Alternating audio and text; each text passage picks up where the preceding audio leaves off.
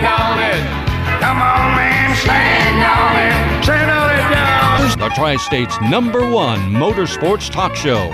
Today's program is brought to you in part by our marketing partners. Recognized by the Eastern Motorsports Press Association as one of the top racing shows in the Eastern United States.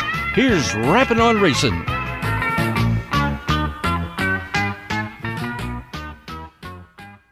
This is Tanner Holmes, and you're listening to Rappin' on Racin'. Oh, say does that star-spangled banner yet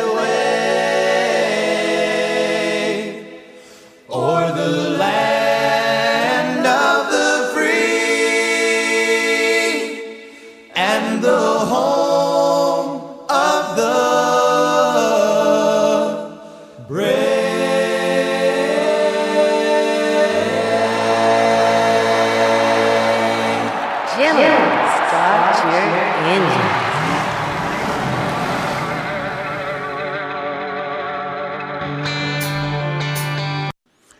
All right, listeners, joining me now is co-host Dave Oliveri. Dave, how are you?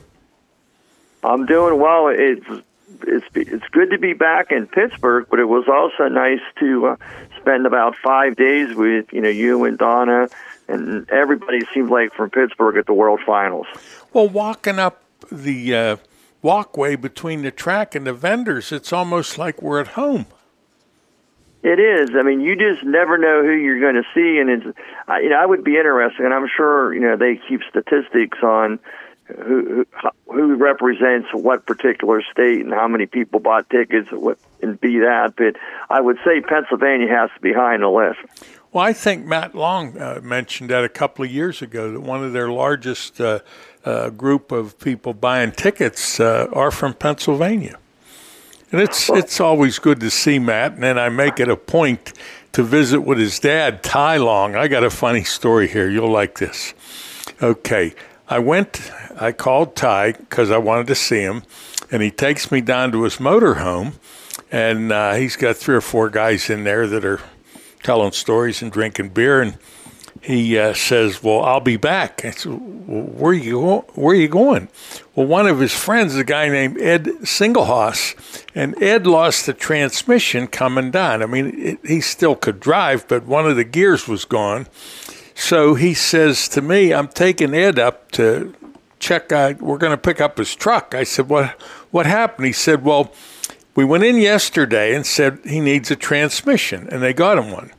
And so Ed says, well, when can I pick it up? And they said, tomorrow. And he got it the next day. So they're gone. And, oh, by the way, Ed's son is the one that did the track prep. So uh, did a nice job with that. But anyway, I'm sitting in there with Steve Hetrick, and he's making hot sausage. And uh, I'm watching, he thawed out the sausage, and he's putting the onions in and the tomatoes and or tomato sauce, and he calls, and he put in some beer, and he calls uh, Ty, and he said, uh, we need more tomato sauce. He said, I don't have time to stop for tomato sauce. Put more beer in there. So then the guy starts telling me stories. He used to be a neighbor of Joe Pitcavish, lived one street away from Joe, and uh, he started asking, oh, he, we were doing some trivia, and I th- I think after six or seven tries, his buddy said, you're not going to stump this guy. So we uh, I would answer some of the trivia things. or And then we exchanged some stories that uh, uh, where one guy wasn't aware of the story. Like one night at Blanket Hill, Blackie, uh, they had an Australian pursuit race. And for the listeners that don't know what that means, if you pass someone, they drop out. Well, Blackie passed the whole field in one lap. And when he came in, Pitcavish says, good job, Blackie. Don't uh, don't wear out the equipment. But uh, how about the Racers for Tots? Those guys worked pretty hard. They had the car there, sold a bunch of tickets. Some of your thought, thoughts on that? It's always special. Lonnie and the crew always do an excellent job on it. And it was good to, to see Jimmy Steigerwald there. I mean, when we looked at the the twenty-three on the car, obviously, the twenty-three represented the twenty-three years that Racers for Tots has been doing this, and it's just the time and effort they put in, and there's usually a big push. Uh, during the World Finals. They had a great location, and you know, other than the nights being cold, is you know, you always say, Don, during the day we had Chamber of Commerce weather. At night, it, it was more like Nightmare on Elm Street. I mean, we all got through it. It's just, uh, but yeah, they do a great job, and you know, I know they gave the car away. I'm not really sure who the winner was on it, but well, I, I have that information. Missus David Brazell. Um, Her husband races a car in Mississippi, car fifty-four. So I guess they're saying, nah, car fifty-four, where are you? But uh, it was nice. And, you know, it shows the authenticity of this giveaway, because I never heard of David Brazell, and obviously don't know Missus Brazell, but the car's going to Mississippi.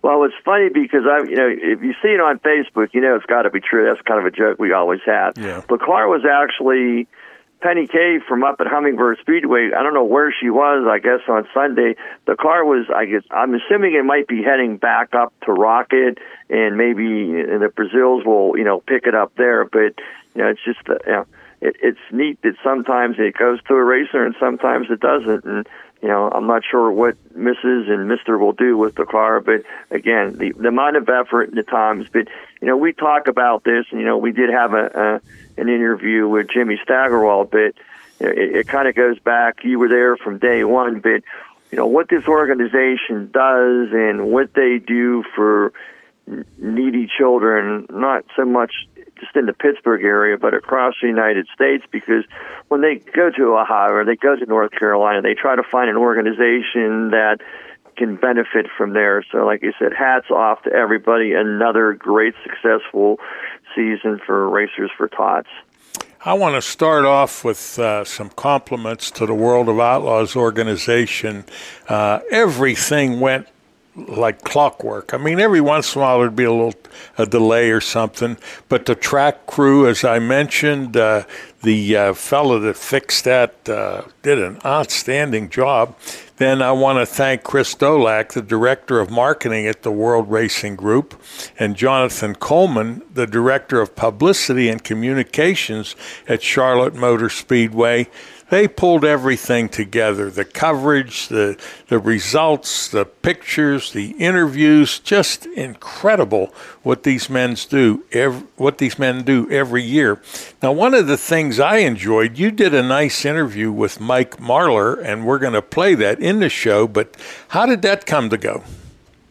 Well, I've got a little bit of a history with Mike from the last past few years up at the Firecracker Lernerville, and it's kind of funny, you know, doing this for as many years as uh, I've been doing this with you, it, it just kind of came out of a whim. But uh, a lot of these drivers, they, they see my face, they see the Rappin' on Racin' shirt, and they may not exactly all know my name, but they know the face. And uh, Mike was in a new car. It was still one fifty-seven, but uh, a completely different team. And talk about being quick outside the box. You know, he won on opening night and had good runs throughout the weekend. And I'll let our listeners, because one fifty-seven is kind of an odd number. It's not something that you would see. I mean, if I were to think of it, I would say something like, okay, well, maybe somebody ran motocross. But I'll let the listeners listen to my interview with Mike, and he can find out how the one fifty-seven be- became his number. And Johnny Gibson was busy. We have some Victory Lane interviews that he did on November second. Uh, uh, the uh, we did one with David Gravel. And then we're going to go back to uh, Hudson O'Neal. You had a chance to talk to him. I think you really enjoyed talking to him. He's such a likable guy. Well, in, in the interview with Hudson, I don't, I don't want to spoil, I had an opportunity last November to be one of the first media members actually, you know, to welcome Hudson to Rocket One Racing. And as we talked about in the interview, in, in the wildest dreams, I don't think anybody, including Hudson, would have realized the season that he had. And to come out as the twenty twenty-three Lucas Oil Dirt Late Model Championship, his first, and the first for Rocket, because they've won many World of Outlaw championships, but they've never had that Lucas Oil Championship. So, again, congratulations to Hudson. Steve and Mark and, you know, everybody back at Rocket Racing. It, it's a team effort. You know, even though the guys travel up and down the road, like I said, Hudson said, it's what those guys do back at the shop that make it all possible. And you have a two-part interview with Tanner Holmes, and uh, probably a lot of fans are like me. Who is Tanner Holmes? Well, I didn't know Tanner Holmes from Adam until probably last year, and so many of our young people, Don, and the racetracks are doing it, are using social media. And Tanner is a driver from, he's out in the Oregon area, he's out around Medford, Oregon, and he chronologues his racing in, in the off season. He runs like little micro sprints, and he runs those for Jimmy Eldridge, and he's out on the West Coast. And then him and his sister run four ten sprints, and it was kind of interesting. I won't spoil too much, but uh, Hall of Famer Bobby Allen, probably like anybody else, happened to see the kid race. He's, uh, you know, he's Tanner's twenty years of age, and when they were on the swing out around Knoxville midsummer, Jacob Allen decided, uh, for whatever reason, he needed to take a break. And uh, just a great story. Uh, Bobby walked up to Tanner, and they talked, and the rest is history. And he kind of had that ride through the the remaining part of the year. Now, what's going to happen in twenty twenty-four, uh, he doesn't know that yet. Uh, the Shark Racing did fill three cars uh, at the finals, and uh, we'll just see. But it was one of those opportunities. You never know when someone's going to knock on your door. That's right. That's why you have to maintain, uh, you, you have to be diplomatic, you have to be polite, you have to be nice to the fans. All those things are very important because, like you said, you never know when someone's watching. Then uh, Johnny Gibson has a couple Victory Lane interviews with Ricky Thornton and Brad Sweet. And then we come back to you. You got Matt Williamson, Tim Fuller, Jade Avedisian, and Jimmy Steigerwald. So a little bit about Williamson. You guys are like old friends. Yeah, we go back to when Matt was winning his championships at Lernerville Speedway, and that kind of really set him uh, to become a better driver. And he actually has three different rides. He's in the eighty-eight Buzz Chew car, he's in the three Barons car, and he's in his familiar number six. And I think he had thirty, thirty-one or thirty-two wins going on the year. They call him Money Matt Williamson, but we were kind of, in the interview, we weren't, we were talking about racing in the season, but we were also kind of comparing, you know, marriages, you know, mine that I had in July and his upcoming in January. So we were kind of sharing some notes with that. So a little bit different, but, you know, Tim Fuller, Uh, I remember Tim Fuller always is, uh, you know, he's, he just got recently inducted into the Northeast Hall of Fame in the Modifieds, and that's a big accomplishment, especially in the upstate, you know, New York area. Plus, for a while, Tim was running some late models, but, you know, Tim's one of the older guys. I think he's fifty-five, fifty-six, but you know, for a couple nights there, he was like, and and you were kind of, you you ought to share this, Don, because you said, well, if you get a chance to talk to Tim, ask him this question. And it was just, uh, we all know Dennis Erb is the one-man band, but uh, Tim was even a little bit better. Well, he came down by himself, and one of his friends flew down to help him, and then a total stranger come over and said, uh, you guys need some help. So there was three of them with the whole deal, but none of it was pre-planned. Yeah, I mean, it's just uh, it, was, it was great to talk to him, and like you said, he just didn't know what it, what was going to happen, and you know, people pitched in, and it, you know, to pick up a victory uh, and run strong all weekend against the field. When you're running against uh, you know, Matt Shepard, Matt Williamson, then, you know, that's some tough, you know, tough competition. Then, you know, just you know, kind of going through the midway, I happened to be uh, watching uh, on the main stage, and Uh, I mean, we can talk about this a little bit as well, but good friend Tyler Bachman, uh, we, we talked several times throughout the weekend, but he is in charge of the Toyota Midget Series, which primarily runs uh, Midwest, uh, out west, and occasionally they had uh, head back east. But uh, a young lady, seventeen-year-old Jade, Jade Avedisian, she was the first female champion in the midgets, and that's quite an accomplishment. You know, she's from the West Coast. She handles herself well. She runs for Keith Kunz Motorsports, and it was just something different because I. It's always interesting that we can provide our listeners with everybody that they think we know or we, who we know. But you know, I never had heard of Jade. I just thought it was uh, something a little bit different to do. And then uh, in the nineties, uh, Jimmy Steigerwald got a little thing together at Lambro's Bar in the North Side, and people brought toys, put them on the pool ta- on the pool table, and it covered the table. But look where he's at now. And you had a nice long, uh, nice long talk with Jimmy.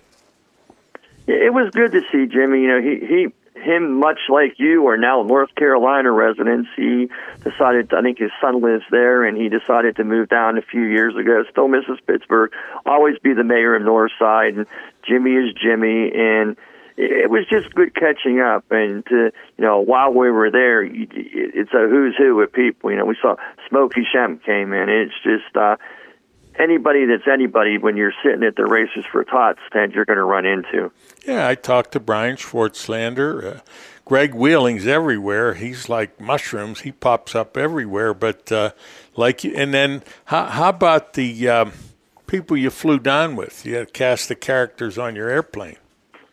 Yeah, you figure, you wonder if you're heading to North Carolina, who you're going to run into. And while we're waiting to... Uh, you know, for the plane uh, in the in the area there, here come the guns, and uh, it was just, you know, Scott and his kids, and it was just great to see them, and rearing into throughout them through the weekends, and then, you know, we couldn't even go and eat without running into somebody. Yeah.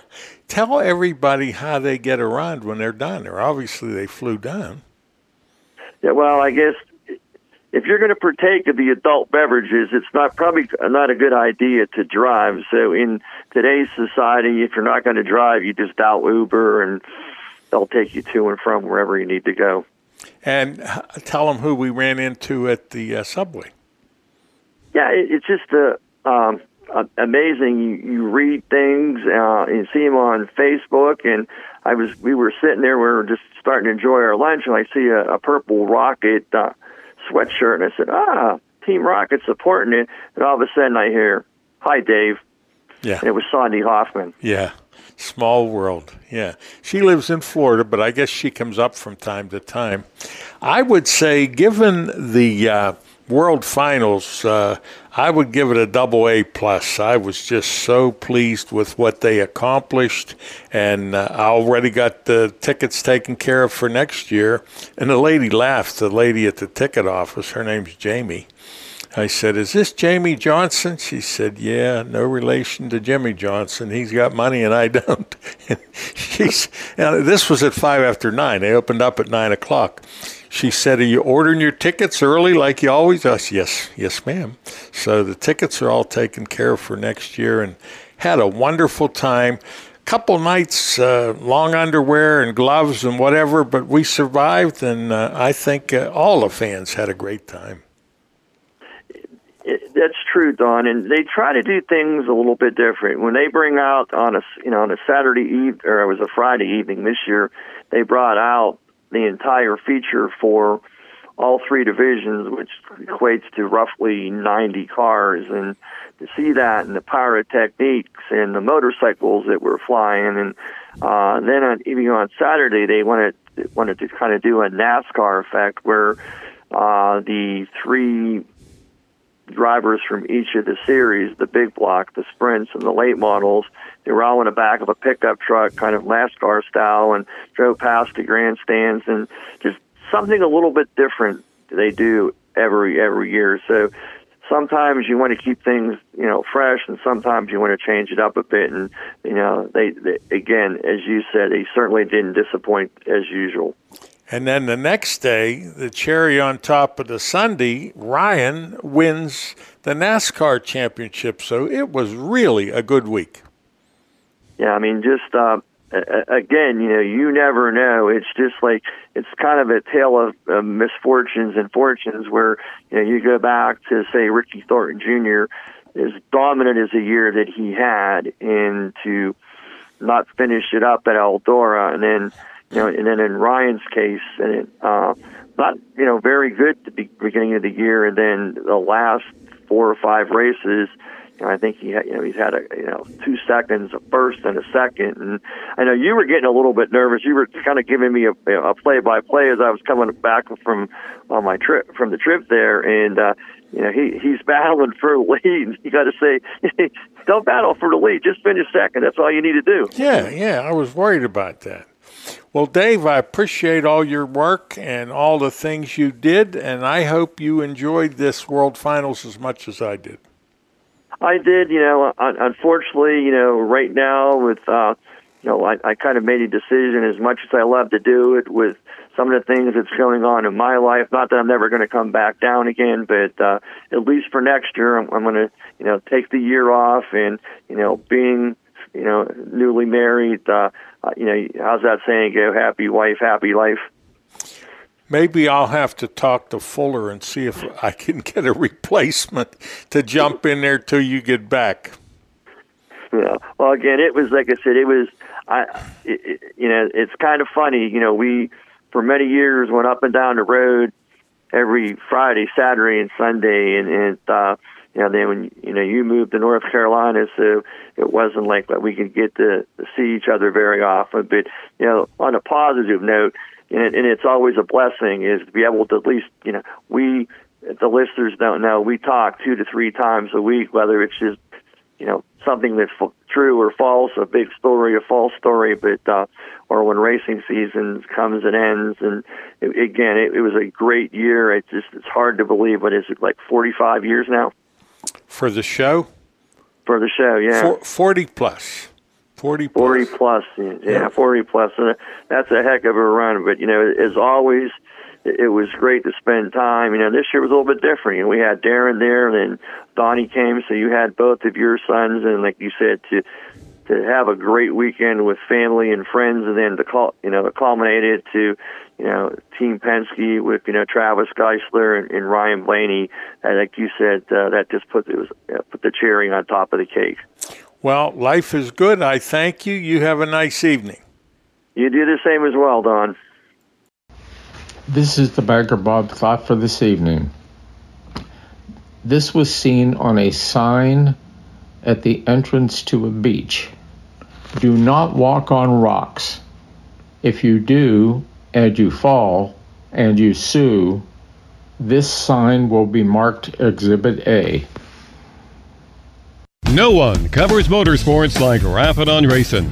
For nearly forty years, Rappin' on Racin' has provided the best in motorsports information, with knowledgeable and veteran reporters who cover all forms of racing.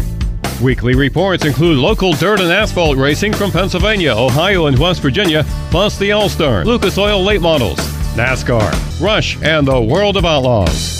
Listeners get the latest breaking motorsports news. The show features special guests, local track reports, driver interviews. The host of Rappin' on Racin' is Don Gamble, a former driver and track promoter. Don brings a wealth of racing knowledge to the program every week. Rappin' on Racin'. And now, more Rappin' on Racin' with Don Gamble and Dave Oliveri. We're at Charlotte Motor Speedway, and we see a familiar one fifty-seven, but it's not the normal color that we see. But it's the person standing next to me is the driver of the one fifty-seven, Mike Marlar. We've had a chance in, in talk in the last couple of years, and kind of a new deal here for you at the end of the season. And sometimes we always say nothing lasts forever, and sometimes change is, is good. And got the one fifty-seven. I asked you before the interview, and I, I didn't know the answer to the question, and you told me the significance of the one fifty-seven. Well, yeah, my dad was born in fifty-seven, so I, when I first started racing, I was fifty-seven, and that was his number when he when he raced, and there still is. And uh, so I put put the one in front of it to make it a little different, you know, for for when back when I used to go to the modified, modified races, that'd be two, three hundred cars sometimes. So uh, they lined us up, you know, wrote all the numbers on a chalkboard, so it was real easy to get confused. So uh, so yeah, so that's that's kind of how we how we did that, and it's been my number for uh, twenty plus years. I know a lot of times when you see a triple digit, a lot of people have some significance to motocross or something where it is. I know when we drove our, you know, E-mods back in the day, we did see some odd numbers. Numbers, but um, new team, basically the first weekend out with it. Um, familiar chassis, that has to help you. Yeah, it's uh, not a lot of, uh, you know, it's a, a lot of changes, but not a lot of changes, you know. So uh, it's more, more. we got some personnel type stuff. The equipment's generally the same type stuff I've been running, so that shouldn't be any major things to get used to there.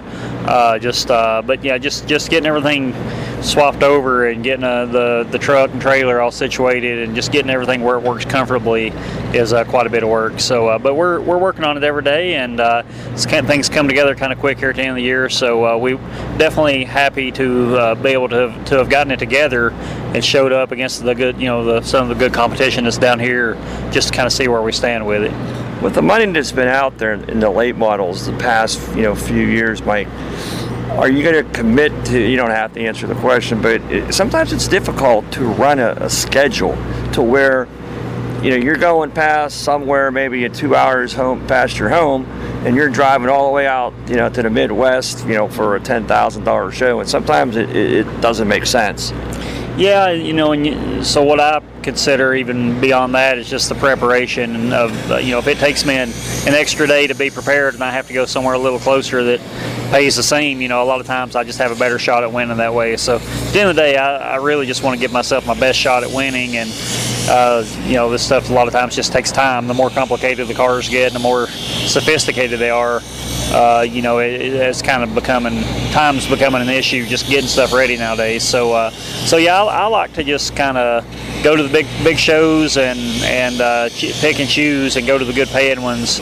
Uh, sometimes weather makes that decision for me, or or just, you know, paycheck alone or whatever, or just, like I said, preparedness. But uh, but to, to answer your question on a series, you know, we're definitely not ruling out running a series, because series are a great thing. You know, I typically run a series every weekend. It's just not the same one. So so I'm always running with a series some somewhere somehow either way. Uh, hardly anything I go to is unsanctioned. So, uh, but yeah, as far as committing to one or the other, or, or it's kind of hard to say. I really kind of enjoy just going to the, taking the best, picking out the best of all of them and attending those races. When you've done this as long as you have, sometimes it's just, you know, for family reasons, you just want to take that weekend off. And, you know, if your car owners say, okay, well, geez, you know, let's just not go to wherever this weekend, and let's just sit, all sit back and relax a little bit and, and then go. Yeah, that's that's one thing Ronnie and I kind of figured out early on, that, uh, you know, I just kind of, you know, you when you have that gut feeling of when everything's good or it ain't, you know, and, and a lot of times we just kind of trusted our gut and went with that more than anything. And, and then, you know, like I said, the weather plays a big factor too. It's hard to make yourself drive across the country with a bad, you know, with a big percentage of rain, you know, when you can maybe go closer or just go the opposite way where the weather's better too. So, so it's, uh, if, if this thing had a, If we had a roof over all the racetracks and, uh, and a lot of different variables, I would probably always run a series. But for those reasons, uh, I like to just pick and choose. And you're right, family obligations and just a lot of things are involved in it. And and making that commitment to be somewhere, no matter what the scenario is, is really not been the best one for me through the years. And I've, I've ran a series and and had some success at it. But you're uh, a champion. Yeah, yeah. So it worked out good for us. But uh, I wanted to. I wanted to. to win one just to say I won one, but after that I really didn't have much interest. But who knows, we may, you know, this is an evolving thing, and and the pay structures are always kind of up and down all the time, so so next year one of the series may have the, the best deal to do for the year, they may not, so we'll we'll see what they have to offer, and either way we'll support them all. Well, you know, like that Flow Racing series that you've ran in a lot of races in the middle of the week, you know, good paying, you know, twenty plus thousand dollar races. Mm-hmm. Then you have a smaller series, you have the Hunt the Front series, which is more of a southern based series. Mm-hmm. Which are all tracks closer to you. Yeah, they they are, and and um I haven't actually looked at the stats, but I, I think we have won with just about every series this year. Uh, I, I know I've won with Lou, with Lucas, Flo, Hunt the Front, and some other ones. So, uh, so you know, just um, being able to show up and be prepared and, and uh, to whatever makes the most sense is definitely work, works good.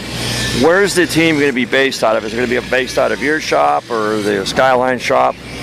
Well, their headquarters is in Decorah, Iowa. Uh, we'll race out of there when we're in that part of the part of the country racing, you know, upper in the Midwest or upper Midwest. But uh, primarily, you know, my all my team lives in Tennessee, so we'll keep it at our shop in Tennessee. uh, in the meantime. So, uh, so, uh, so I guess I'll spend more time in Tennessee with mine, but we will spend some time in Iowa also. Well, yeah, it's kind of a joke, you know, being from Pittsburgh. You know, we're playing the Titans this evening. Uh, might have to put a little friendly rivalry, you know, on this one. Yeah, I, I don't. I'm not honestly. I haven't kept up with it much this year to see who's good, but uh, but neither I'm, one. Neither one.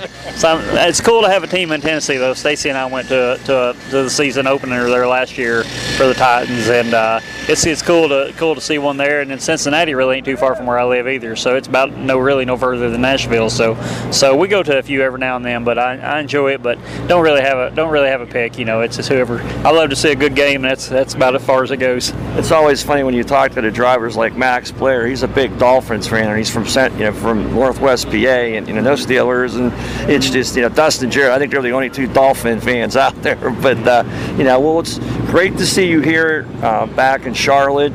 Uh, expectations just to have a good run. Always the driver wants to win it, but be competitive and kind of get used to your new team. Yeah, yeah, no, it'll be it'll be good. You know, we uh, looking forward to the weekend here and got off to a good start, and and uh, looking forward to doing good. And hopefully, we can uh, maybe get us some trophies here, and if not, we'll figure out our weaknesses. Well, good luck the rest of the weekend, and you know, from myself and Don, happy holidays. They're gonna, you guys get a short break, so it will be here before you know it. Yeah, it, it won't be long, but uh, we'll run this weekend and next weekend, and then we'll. Uh, We'll uh, see everybody at Vado uh, in New Mexico after that for the Wild West Shootout. We'll see you in twenty twenty-four. Yeah, thank you. Thank you, brother. Okay. Yes, sir. Mm-hmm. Field Warrior Mike Marlar wins the opening night of the World of Outlaws World Finals. Chris Madden second, Brendan Overton third, Hudson O'Neal fourth, Dale McDowell fifth. Number one fifty-seven, Race Fans, gets the Case Construction feature winner, had the V P Racing Fuels checkered flag here, winner, the Winfield Warrior, Mike Marlar! Yeah, when I got behind the lap cars, though, the track was really dirty, and uh, you know, in their in their dirty air and the dirty surface, I was really loose. So uh, I was actually kind of backing up on purpose away from them just to, to not get past bunched up, you know. So uh, worked out, you know. I was definitely sweating and looking over my shoulder a little bit. It is, you know, uh, really happy for Greg and Tyler Bruning. You know, they uh, put put us in this car and and uh, give us everything we we needed, and uh, to win, you know, first night out here is unbelievable, and. Uh, You know, I'm just really happy for them guys. Every day when they open the doors at Zarin Truck and Automotive in South Heights, Pennsylvania, their goal is to provide great customer service by offering affordable automotive and truck repair service performed by highly trained technicians at the highest industry standard. By implementing the latest diagnostic equipment and computerized repair manuals, you can rest assured that your vehicle will be repaired to factory specifications for your specific car or truck. At Zarin Truck and Automotive, they believe in honest repairs and will demonstrate that fully by explaining the repair or service you are receiving, and they'll give you an estimate or quote before work is performed. When you choose Zarin Truck and Automotive in South Heights, Pennsylvania, you are choosing professional automotive repair and maintenance performed by expert automotive technicians. That's Zarin Truck and Automotive in South Heights. Number One Cochrane has created a new way, a faster way, an easier way to buy a car. Now you can complete as much of the process as you'd like online and spend less time in store, or do it all online and get home delivery. Expressway is way easy to use. Just shop our nearly twenty new car brands and thousands of pre-owned vehicles to find the model that's perfect for you. We're big on transparency, so you get our best possible price up front. We call it our clear-cut price, and it's independently validated by Kelley Blue Book right on your screen. Our experts are standing by to help you throughout the entire buying process. You can also stop at any time, save where you are, and come to the showroom to pick up where you left off. Don't love your new vehicle? Don't worry, we'll take it back, no questions asked. Best of all, Expressway is open twenty-four seven. That means you can buy your way with Expressway right away. Number One Cochrane. See it all at Cochrane dot com. And now back to Don Gamble and more Rappin' on Racin'. Straight away for the final time. Gravel to the bottom, slower car there. Abu to the top, out of turn four into the checkered flag. David Gravel wins night one. One in Charlotte, Rico Abreu second, Carson Mocino third, Brad Sweet in fourth, and Tyler Courtney fifth. N O S Energy Drink Victory Lane hat and the V P Fuels checkered flag as he climbs up top to celebrate the, wo the win on the opening night of feature competition at the dirt track at Charlotte Motor Speedway. We just got to worry about winning races and having fun, and whatever happens, happens. Uh, it's good to get those extra two points for winning. Um, obviously, it's still a long shot, but uh, I'm really glad they went and did that track prepped uh, to the track. Maybe it's a little bit dominant around the bottom there once it really came in, but... Uh, worked out for us. Brad found the bottom first, and then he kind of gave up on it. And uh, yeah, I don't know why nobody ran low uh, and low on exits. And I kind of had the exits to myself way low and used that uh, drive to get down the straightaway. So uh, Cody, Scott, and Zach gave me a really good car. We were okay early, but right from the middle way on, our car was really, really good. And uh, yeah, it feels good to pass those guys. And uh, you know, earn a win like that. So gotta thank uh, Todd Queering and Taylor. They're here uh, for a few days, so glad to get a win while they're here. And everybody at Houston Speedway, Billion Automotive, uh, Jackson Motorplex, J R C Transportation, High Performance Lubricants, uh, Butler Bill Seats, Simpson Race Products. Get me tuned in with my new Hybrid S here tonight. So uh, yeah, it's been a great uh, first two days here at Charlotte.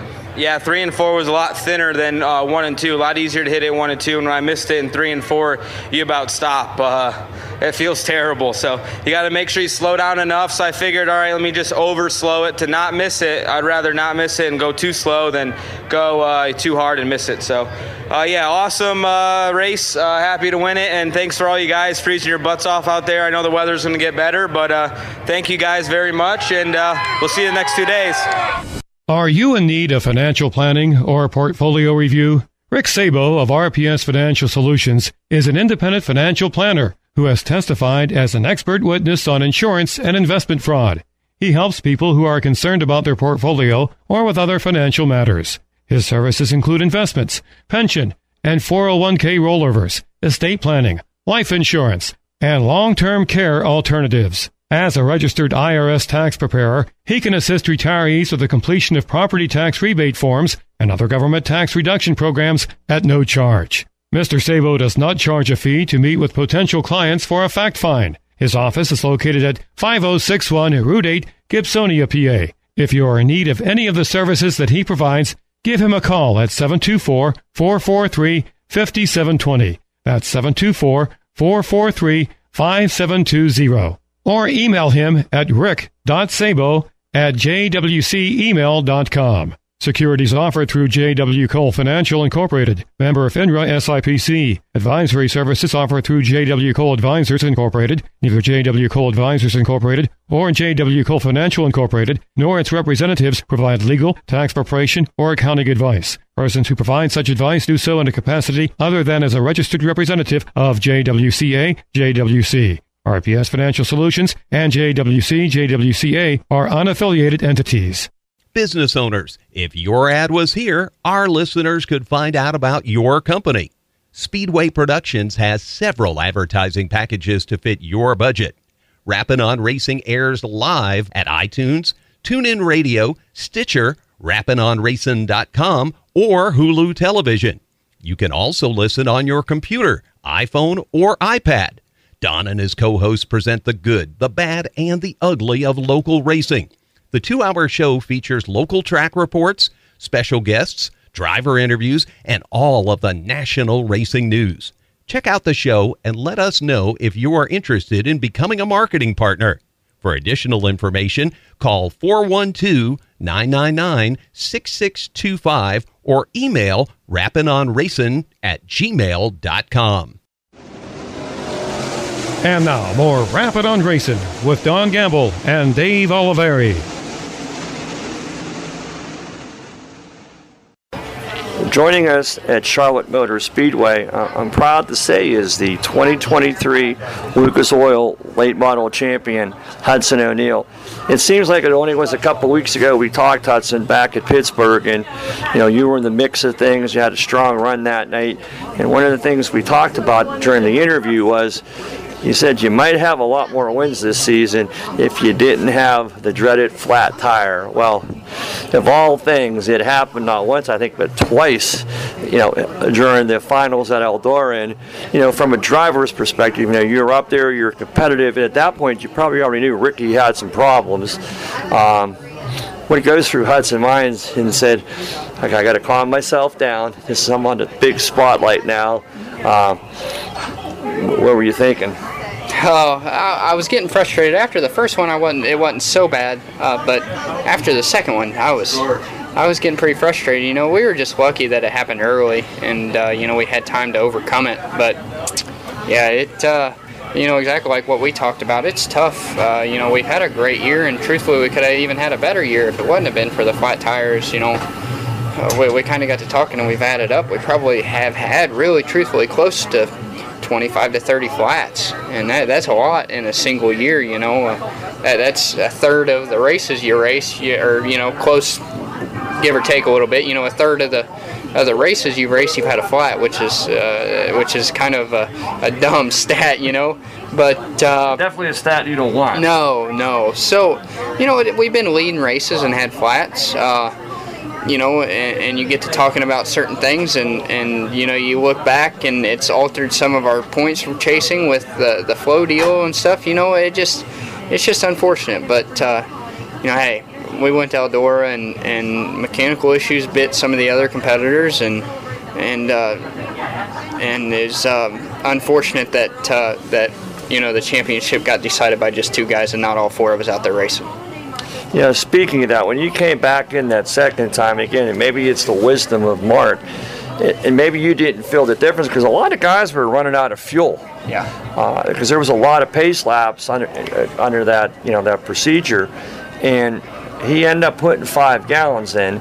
I don't know if that gave you any more weight or it just gave you the peace of mind, like, I can full throttle because I'm not going to run out. Yeah, the the fuel didn't help me any other than the fact just not running out. Truthfully, the less fuel I had, the better I was getting. It just makes it tough that, uh, you know, in a situation like that, you know, that was, we, we talked about that a lot that day leading up to that. The racetrack was fast. You know, after the World, I think we just had three or four gallons left. And we were we were kind of talking about that. You know, that could very well be a possibility that people would run out. You seen it with Shepard. I think Bobby ran out of fuel. There was, there was a few of them. So just had to be careful. And, uh, you know, we were lucky that the cautions played out the way they did. And we had some flats, not fortunately, but It, it helped us put some fuel in just to make sure that we, we you know, we weren't going to be in that situation. So, uh, you know, it about bit Shep, uh, you know, maybe twenty, thirty more feet, and it'd have been a whole different deal. So, just, uh, you know, it, it's uh, just really cool how it all worked out. You know, the championship to get decided by, uh, you know, last flat pass and everything. And, you know, that was, that was the best of the best uh, racing you could ever ask for. That was two young guys just absolutely going after it, giving everything they had. So it was a it was a cool cool sport, uh, series of events. You know, Hudson, you know, take us through that, maybe that last two laps uh, for the people that didn't have a chance, that weren't there or watched it on uh, on Flow, where you had a restart. I think you were starting back third, and you know, with there were, you threw a couple of sliders with Devin and had to give each other room, and then with one to go, I mean. Well, this is it. Everything you race for all year is coming down to, you know, a half a mile, and you, you just had to be on pure adrenaline at that point. Yeah, I was. You know, I I was leading, or I was running third or whatever, but I was leading the championship with about six or seven to go, five, six, seven to go, and and I got to McCready. McCready was running second. And I got too close to him, and the air was messing me up, and the racetrack just kind of wasn't really favoring to, to kind of move out and switch the line up. And so I messed up, let Devin get by me. And, and then with uh, two to go, uh, you know, Shep was making that top work down in one and two, and nobody was really going up there just because it was so rough and tumble up there. And and uh, I just I told myself, I was like, you got one chance. You know, that you, the only way around him is up there, you know. And uh, so I just went up there, and I did everything we could, and it just it was worked out. You know, it could have very easily went the other way. There was I, I went off in there on that last lap, and I didn't hit it. I didn't hit it just right. It worked out, and it was the best that I had hit it, but I didn't mean to hit it the way I did. And and uh, you know, we were we were probably uh, you know, on the edge of destroying a race car, and it just happened to work out. But in that situation, going off in there with one to go, the other two are multiple laps down. I'm running second. I can't get any worse. This is what we raced all year for. So, you know, we're either going to junk a race car trying to win, Checkers or we're wreckers. wreckers. That's right. That was that was exactly the mentality I had, and uh, you know, it, and it just it just worked out that way. But that was the the good thing about being behind him at that point in the race, is that I was. But if it was the other way around, it probably would have. I don't know if it happened the same way, but you know, it he would have been in, had the same mentality. So I don't know. It uh, you know, I don't think Lucas could have asked for a more dramatic uh, you know race and how it all worked out. And and with Shep running out of fuel, the championship race, everything just it all just happened. So uh, you know. The best storylines you could ever ask for. So it was uh, it was cool to be a part of it. it. It had to be like, okay, you cleared Devin, and you're like, oh heck, what's happening with Shep? I might be able to win this. Uh, truthfully, I, I I had no regard to Shep.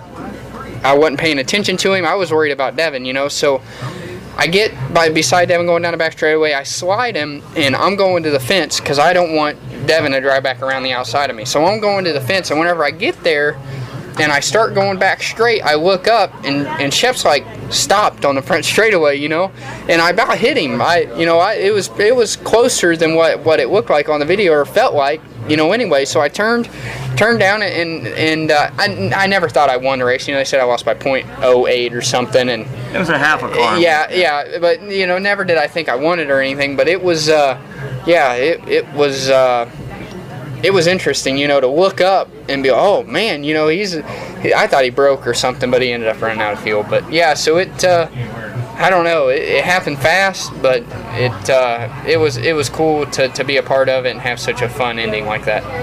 Yeah, the the irony of it is, a year ago we had this uh, similar conversation, but this was your first race in the Rocket car.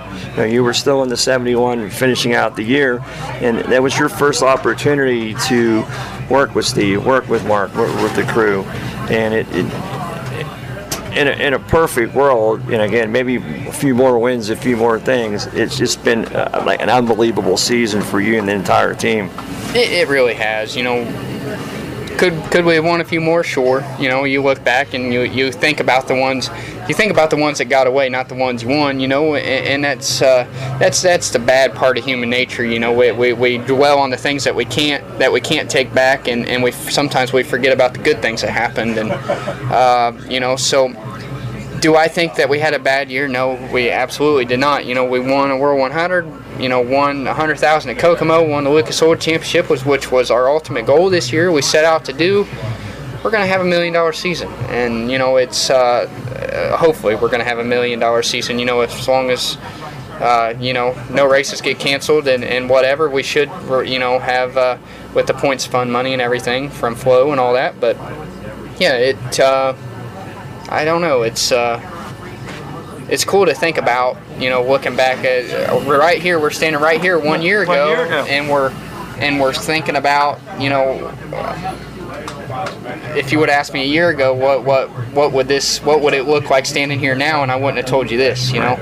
Uh, it, it's it's hard to believe that what we've accomplished in, in uh, you know, our first year together, and I feel like that's a testament to these guys, not to me, you know. I. I have the easy job, and whenever your race car's good, it makes your job really easy. And uh, you know, I've had a good race car a lot this year, and uh, but I feel like the more that we all mesh, and the more that you know, we went to a lot of races, racetracks for the first time with each other this year, and uh, you know, the cars are ever changing and everything. So I think that the more we build a notebook uh, around me, and and what Mark gets, you know, more and more and more used to me, and we just continue to build, I think it's only going to get better. So. It's hard to it's hard to see that you can come around next year and have a better year than we did this year, but uh, that's what that's what Rocket One's been so good about, is uh, you know uh, being there year after year, being in contention year after year, and uh, hopefully we can uh, continue to do that. Yeah, the, the format was you know definitely interesting, and like you said, you'd have liked to race it out with you know Ricky and Jonathan too, and unfortunately you know bad weather through that whole weekend just we didn't make. A very good racetrack. But with that being said, Hudson, just in a nutshell, just to, I know there's a lot of people that you have to think, probably too many that you can do, but just take this opportunity. You know, we obviously we know Mark and Steve, and just go from there. Yeah, like you said, you know, Mark, Steve, Rocket Chassis, um, everybody that works in the shop, you know, it, uh, if it wasn't for them building race cars every day, there's no way we would be out here doing that. That's what funds this, you know, that's, uh, uh, you know, we're, we're kind of the, the development program for the Wilbur shop, but if it wasn't for the Wilbur shop, this wouldn't be here. So, Uh, you know, those guys don't go unnoticed, and uh, you know they're they're the they're the real heroes in all this. They work their tails off to be able to have us out here doing this. And uh, Mark and Steve Baker put together a great team at the shop, and with uh, Mark, Danny, uh, Joel, Austin, everybody out here. Uh, you know, it's uh, it's been a really good year, and, and you know we're happy to have Valvoline, Soyber Calf Ranches, O'Neal Salvage and Recycling, W R one Sim Chassis, uh, Ace Metalworks, Gunner's Honey Performance Grading, uh, Andy Durham Race Engine, Styles Marine, uh, Sunoco Race Fuels, Rocket Pre-Owned, um, Tiger Racing Shocks, Kaiser Manufacturing. Uh, you know, everybody involved. It's uh, it's a team effort, and you know, everybody pitches in just a little bit all the way through the product sponsors. You know, Mark's had a long relationship with every person on this race car. You know, there's not very many people that ever go. There's there's a lot that come, but but very few go. You know, and he's he's always a very loyal guy, and always shows uh, you know shows shows the most loyalty he can to all the product sponsors and everybody that supports him. So it's uh, it's really cool to have everybody on board and everybody that pitches in and makes this happen. So uh, hopefully we can uh, you know finish out the year strong. We got we got a good starting spot today. Got a little work to do tomorrow. Uh, I think we start fifth or sixth in the heat, and so we'll uh, see what we got. Uh, I think that we got uh, a little bit of notes here from last year. Maybe we can look back at them. The tires have changed this place a little bit, it seems like. Uh, you know, used to we're on N R Ms, now we're on the new uh, N L M T tires. So we'll uh, see what we got for them. We'll just uh, give it our best. You know, between the, you know, you know, your girlfriend and how proud, you know, her and, and mom and dad just had to be a, a euphoria feeling when you got up to stand there in front of everybody and say, I'm a, I'm a champion. Yeah, uh, you know, a lot of people ask me, has it sunk in yet? Um, I don't know. You know, I've recognized that, that, I, that I'm the Lucas Oil champion, but I don't think until you get up there at the banquet and get to give the speech and... And you know, I, I've always, I've always thought it was so cool about how whenever you walk into the Lucas Oil Stadium and you're recognized as that champion, you see your name up there, the, the, uh, the speech you get to give, the, the video and everything. I always thought that was really cool how they, how it all happens, and uh, I've dreamed of being in that position. So I think until I get there, because that, for some reason, I don't know, a lot of people, maybe not so much, but the banquet, uh, you know, for me. It, it, uh, it, I love it, and it, look, it means a lot to me. So, uh, you know, until I get there, get to give my speech and recognize all the people that have got me there, I think, uh, I think that's when it'll really sink in and, and be true.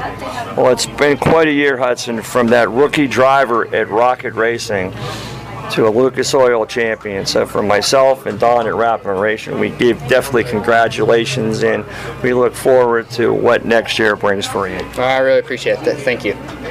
This is Hudson O'Neal, your twenty twenty-three Lucas Oil champion.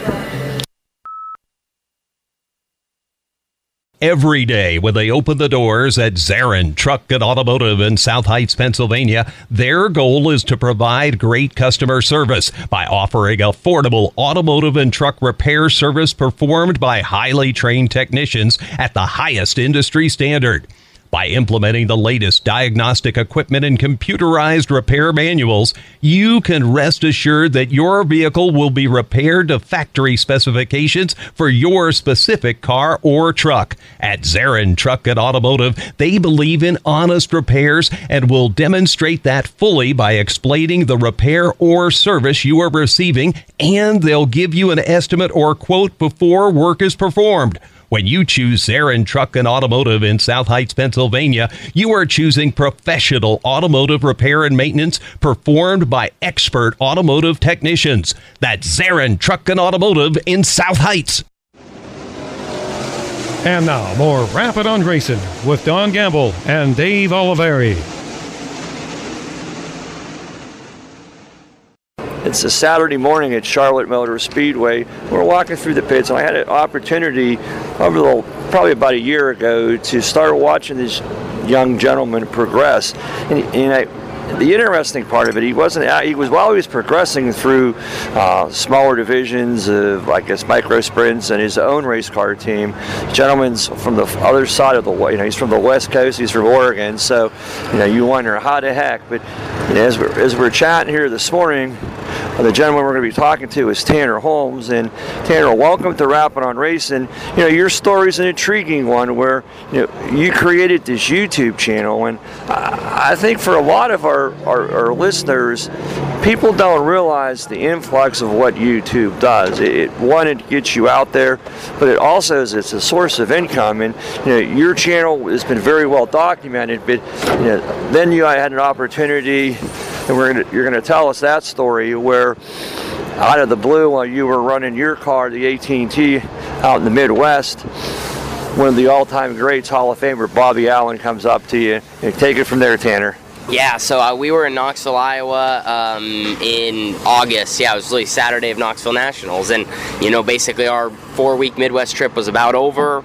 We were kind of set in stone where we were at, you know, trying to finish strong, you know, keep the car in one piece, just go out there, have one more good race night, do what we've kind of been doing all trip.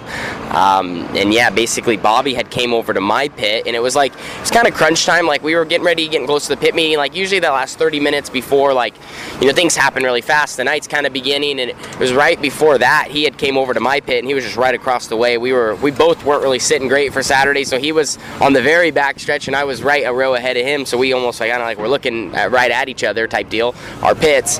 And he rode over on his moped, and I just happened to just get to my car. My crew had taken it in early. I was just busy doing stuff, and um, yeah, he had was sitting behind my car basically, and I so you know naturally whenever there's anyone kind of by my car, I always walk over and talk to them. You know, I always try to be friendly and introduce myself, or you know say hello, or you know see if There, you know, some people just want to look, some people want to talk, some people want to tell their story, you know, whatever it may be. And depending on how much time I got, I try to, I try to, you know, give people that time. Uh, so yeah, basically Bobby had came over, which obviously I figured it wasn't, you know, he wasn't just being like a fan or anything. He maybe wanted to chat. So uh, walked over and you know, introduced myself, and um, he actually looked at me, and the funny part of it is he looked at me and said, "Who drives this car?" And I was like, "Oh, maybe, maybe he doesn't recognize me. I don't know. Well, that's that's me." So I took my sunglasses off and put them on top of my hat, and um, yeah, I said, "Hey, that's." I'm Tanner, that's, I drive this car." And so basically within like thirty seconds we were into talking. All of a sudden we went from introducing ourselves to, you know, here's an opportunity to run the rest of the year. So that was kind of, that was it. It was it was basically two or three minute conversation, just like, hey, this is this is what we want to do, and if you're interested, I won't, basically it's like I won't talk to anyone else. There's no more players in the game if you want to go. So basically I, I was in, at that moment I said, hey, I'm like ninety-eight percent sure, just let me talk to the rest of my people on my team and, you know, confirm a couple things, you know, because we were at the end of our trip, and basically it changed our whole entire plan for what the next, you know, basic, actually I should say the next months look like, but, you know, the immediate future um, was different. So we decided to figure all that out, and then I told him at the end of the night, hey, I'm in. So that's how it went. It's not often you have a Hall of Fame driver, and you know you probably know knew him from you know the Shark Racing, from obviously racing against Jacob and, and Logan, uh, and then the opportunity comes, and then right off the bat, now you know you run your your team, but when you run with the World of Outlaws, and even you had run a few races with them, the level of competition in, in the equipment is just at a different level. What Tanner Holmes has that you run in Oregon and all your local tracks is not when you get out on the tour. No, it's way different, you know, and, and there's some strong competition on the West Coast. Like California really doesn't get the recognition they probably deserve. There's a lot of hitters and guys that run well when the Outlaws roll through, but as far as yeah, consistently running four ten stuff, like I don't get that chance. That's kind of why we went to the Midwest, because I got to run a lot more four ten stuff. That fulfills a big part of that schedule for the year. Um, like I said, we mainly run a lot more three sixty action, uh, but yeah, got to do that, and so it was an opportunity to run four tens, run at the highest level, run in a different car. You know, these guys have a different package, work with them, and you know, just kind of give, give me that chance to be out here. You know, it's really hard to do that with your own stuff. It takes a lot. Um, you know, I've been on kind of on all sides of a team before, so you know, financially and and then also the wear. You know, I mean, just our four week stint on the road, I think. You know, that was that was four hard weeks of being away from home, and you know, you're working together, and you're having your good nights, you're having your bad nights. Like it's, it's just not easy. So when you do that all throughout the year, it's a it's a huge step. Um, so this has been a great stint for me to get out and to do that, and um, like to get the opportunity to see Eldora and see Williams Grove and Port Royal, places that would probably be really intimidating for a driver, but a lot less intimidating when you're in a, a car that has done it before, and um, you know, you don't have to make some of those decisions too. Um, you know, like we were in traveling, you know, we went to Knoxville, and like I was trying to set up my car for Knoxville, and I'd never been there. Um, you know, I, I didn't have the experience that I needed to do that, you know, where now these guys have, you know, a lot more experience in those areas, and it makes it easier for me to go to these places. So I'm in, you know, good hands. It's funny, the younger younger generation, and in, in your twenties now, is you can game this, and you can actually, you know, feel you're at Lernerville, you're at Knoxville, you're at Charlotte, yeah. Until you get to a place and you come here, and it's like this track, you know, it, it, you probably raced on half miles, but it's an incredibly fast track. Yeah, this place, Charlotte's really different, and all of them have their own characteristics. I think the places that have a lot of wing speed like this and are really fast, I've been, you know, a little bit trickier. Once the places slow down is where I feel like we're better. Um, but yeah, it's all, like I said, it's all part of the learning process, and, and and a lot of it too is just like how you unload. If you unload with speed, like anybody that unloads with speed is going to have a good night, and everyone that doesn't is just has a much tougher night. It's just the Outlaws, you have such little time to get going, um, you know, during the races. So if you hot lap good, you're right there. If you're making, you know, a lot of changes, then, you know, like I said, you have a longer night ahead of you, and usually you're trying to come from second, third, fourth row in a heat race. You're trying to come from twelfth or sixteenth, and, you know, these races just aren't won from that far back anymore. It's just not how it goes. You gotta you gotta be in the dash, and you gotta draw probably one through four. You know, you gotta you gotta be right there. So um, it's not easy to be in those positions. Luckily, we have a couple times, and every night we've qualified and hot lapped well. We're right there with anyone, and every night we're not. We have just as long of a night as everyone else. So it's just just how it goes. Whether you're talking to, you know, Brad or Rico or Logan.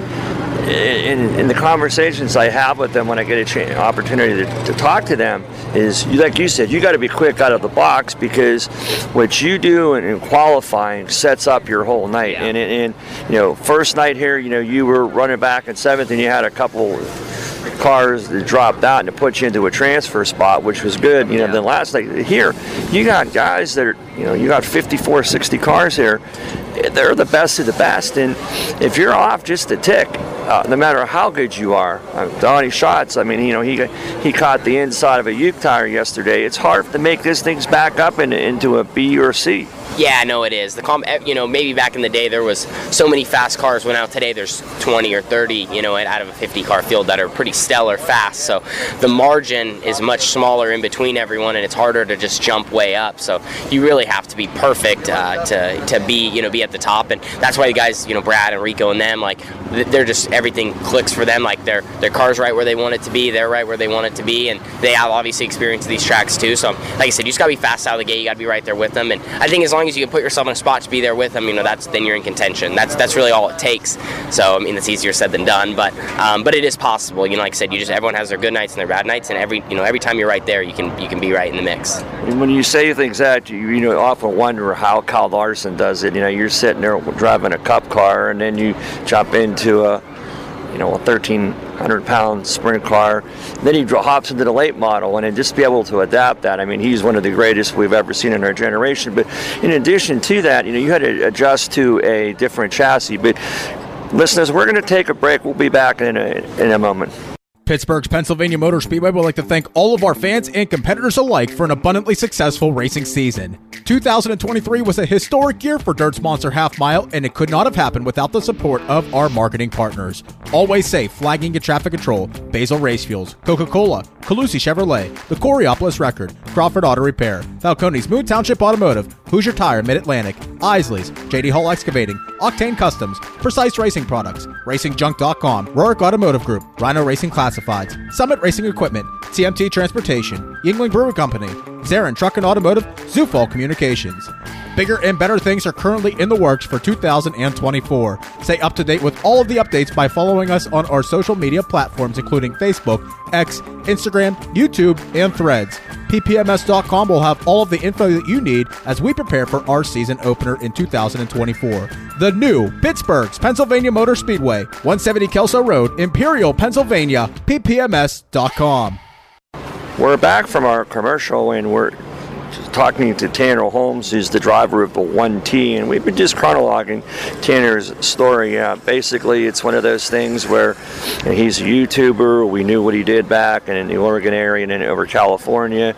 Ran his own sprint car through his family, and his sister also races. I believe she runs to twenty-two, and it's a, it's a family affair. And then we had an opportunity. Tyler had an op, or Tanner had an opportunity to, um, you know, join Shark Racing, and it, it it's been a whirlwind, uh, an experience that probably once in a lifetime. But the biggest thing that's probably been hard for you, because uh, you know, as a race car driver, you got to put the time and effort into it. But what I think people don't realize is with the YouTube channel, you probably have as much time, if not more, editing the videos that you're doing. And, and I know that a lot of videos haven't been coming out because you just don't have the time. Yeah, basically, you know, you just said, um, you know, I just, how I always looked at it, it's just like part of, it's just part of what it takes to get to where, you know, we want to go. And so that extra time, to me, it's, I mean, it's something I started so long ago that to me, it's just kind of, it's just life, you know, it's um, just what it takes. And, uh, you know, it's, it's really helped us. I think it's probably helped me get to this point and have this opportunity, um, just in the sense of getting my name out there and whatnot. You know, it's really hard, especially being from the West Coast.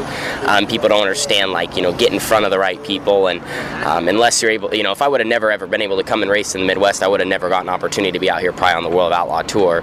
Uh, so, yeah, it, it, it really is cool, and it takes it takes a lot, but I got good people that also help, too. You know, I got a good family that supports me, and luckily, you know, this is like all my, my full-time gig. So, um, you know, Carly works hard, too. She's been helping the team. You know, my mom and dad support me. They haven't been able to get to every race, but my, mo- my mom's been at all the Outlaw shows. My dad finally got to come to finals, so that's cool. Um, and then my older sister, Krista, she helps a lot, too. So, like I said, it's just a whole family deal, and they work really hard, and they've, they've been a part of every step of the journey, so it's cool that they also get to be a part of this one, because we all put so much, you know, in a family team, you have to put a lot in to, to be competitive with, um, you know, with teams that just have a little bit, you know, a little bit more experience and stuff. So we uh, we really put that time in, and luckily we got, you know, we got this far. Well, one good thing is your frequent flyer miles have to be accumulating. Yeah, yeah, for sure. No, they definitely have, which I wouldn't even have wanted it that way. I wanted to be able to spend a little bit more time out here with the team, which I did get that chance on parts of it, and, you know, definitely hope, you know, if, I'm, if I get the opportunity to be out on the road next year, I'm going to spend pretty much most of it on the road, probably not be at home. So it's nice to have that. It's nice to do both, you know, because this year, um, you know, we had so much, so much going on. Uh, you know, it was nice to kind of be home a little bit more at the end of the season, and probably helped and whatnot. But yeah, it, it's it's crazy out here, and these guys, you know, that, that don't ever get to go home. It's it's really hard, you know, being away, and it's just part of the grind. I know you have a big heart for the kids, and I watch your, you know, your videos. You know, you always try to do something for them. I see a lot of kids were around the car yesterday, and there's a lot of people that, because of the channel, you know, they're buying your merchandise. But, you know, again, you know, mom and dad, Carly, you know, a big part of what you've done all your life, and, and this this whirlwind tour here the past, you know, three months. But, you know, Bobby Allen giving you the opportunity, and then, you know, maybe just, you know, talk a little bit about Bobby and how appreciative you are, what he's done for you. Yeah, I mean, This is, uh, I mean, like you said, I think you used the word life-changing. Like that, that's really is. It was, uh, you know, a chance for me to get out on the biggest stage and, um, you know, work with a team that has won outlaw races and, you know, done it before. And, um, you know, so yeah, I will, I'll forever be grateful. I'm so blessed that, you know, he picked me. You know, I, you know, I know, you know, how or why or how that process went, I don't know, but, um, you know, God very, always has a plan. Yeah, you know, very thankful for that. And, you know, obviously, you know, what's cool is like learning from him, not just as someone that's raced, but also as someone that's managed a team and, you know, built Shark Racing to a spot where we have three cars at Charlotte. And, you know, back when they started on the tour ten years ago, and they just had, you know, two cars and two engines, like, you know, so it, it you know, people don't realize what, you know, that how, how capable he is at, like, just ba- basically you could tell him no and he will always say yes and get it done. So he's, uh, you know, I've learned, I feel like a lot, like just life things from some of how he does, you know, how he runs the team, how he runs the program, how he just basically, like I said, he just says that never give up attitude. So that's something I've really taken from the experience. And uh, like I said, it, forever be like so grateful for what he has, what he has done. And, um, you know, lifelong friend, obviously, too. Yeah, just, you know, to wrap things up, it's been a, an interesting year, a year of growth, a year of learning. But on, on top of that, you've made a lot of new friends on the tour. But where can our listeners and the listeners that are out there in on social media be able to find Tanner Holmes? Yeah, I mean, basically everywhere. So we, we post on YouTube. My channel is just my name, Tanner Holmes, or youtube.com slash Tanner Holmes. Uh, we have a Facebook page also under my name, um, you know, Instagram and TikTok, and basically any social media. If you just type in my name, like, we're on there, and we post as much as we can, and uh, we try to basically put as much out so it feels like you're here if you can't be. Um, and, and, and like I said, ride along. Our saying is we, you know, ride along with us for the journey, because it's it's a crazy one. It's it's like if you get on a roller coaster and you do it twenty, twenty times a day and you just keep going. You go upside down, you go forward, you go back, you go uphill, downhill. You kind of get everything. So uh, that's that's life on the Outlaw Tour, and that was life before the Outlaw Tour too. But you definitely could say it's uh, up a notch. Um, you know, when you're out, you're racing against the best. But there's also a lot of comfort in that, knowing that you're racing against the best and they don't get any better than this. So that's, you know, this is the top, and if you can get to that, you'll be right there with them. Well, you're starting eighth in one of the heat races today. You've already made one feature, so that's probably a bonus. Um, hopefully you can put it in for the finale, because it would probably be special, and we'll just keep abreast of what happens to Tanner Holmes in the rest of this year. I think it's going to be kind of a little off time for you, and then see what twenty twenty-four brings. Absolutely, yeah. No, hopefully I'll, I'll kind of know what twenty twenty-four looks like kind of by, you know, the next couple weeks, and have everyone posted on what my plan is. But I'll, I'll still be racing, and um, you know, I'll definitely I'll definitely be giving it all I got. So one way or another, you'll see me at, you know, as many big races as you can in twenty twenty-four. All right, thanks, Tanner. Thank you. Are you in need of financial planning or portfolio review? Rick Sabo of R P S Financial Solutions is an independent financial planner who has testified as an expert witness on insurance and investment fraud. He helps people who are concerned about their portfolio or with other financial matters. His services include investments, pension and four oh one k rollovers, estate planning, life insurance, and long-term care alternatives. As a registered I R S tax preparer, he can assist retirees with the completion of property tax rebate forms and other government tax reduction programs at no charge. Mister Sabo does not charge a fee to meet with potential clients for a fact find. His office is located at five oh six one Route eight, Gibsonia, P A. If you are in need of any of the services that he provides, give him a call at seven two four, four four three, five seven two zero. That's seven two four, four four three, five seven two zero. Or email him at rick.sabo at jwcemail.com. Securities offered through J W Cole Financial Incorporated, member of FINRA S I P C. Advisory services offered through J W Cole Advisors Incorporated. Neither J W Cole Advisors Incorporated or J W Cole Financial Incorporated nor its representatives provide legal, tax preparation, or accounting advice. Persons who provide such advice do so in a capacity other than as a registered representative of J W C A, J W C. R P S Financial Solutions and J W C, J W C A are unaffiliated entities. And now back to Don Gamble and more Rappin' on Racin'. We're at Charlotte Motor Speedway, and we're talking to night number two, a sprint car winner, Brent Marks. Congratulations on the win, uh, not only of a member of the media, but from a fan in the stands. Uh, it was some great racing. It was interesting because I, I watched the end of it, and I don't know if you could, I guess from a driver's standpoint, I don't know if the visibility was as difficult as it was up in the stands, but I saw you let up. I said, oh my God, he gave that one away, but the race was already over. Yeah, it's just, um, you know, uh, last night's race was really fun, and, you know, I know it was, um, you know, a little on the dusty side there, but I feel like the track did a great job giving us a uh, good racetrack to, to run on last night. Uh, went out there and reworked it a little bit before our feature, and, um, you know, uh, it wasn't really all that difficult to see while racing. I mean, there was times that it was, but um, this uh, surface is just so dirty here this year, and um, you know, it just got like a lot of loose crumbles just flying across the racetrack, and it's just, it's a little different. So, um, you know, I feel like they've been doing a good job on the racetrack this week, and uh, making it really nice and wide for us to move around, run top, bottom, and wherever we really want to go, and uh, it's put on some really good racing. So.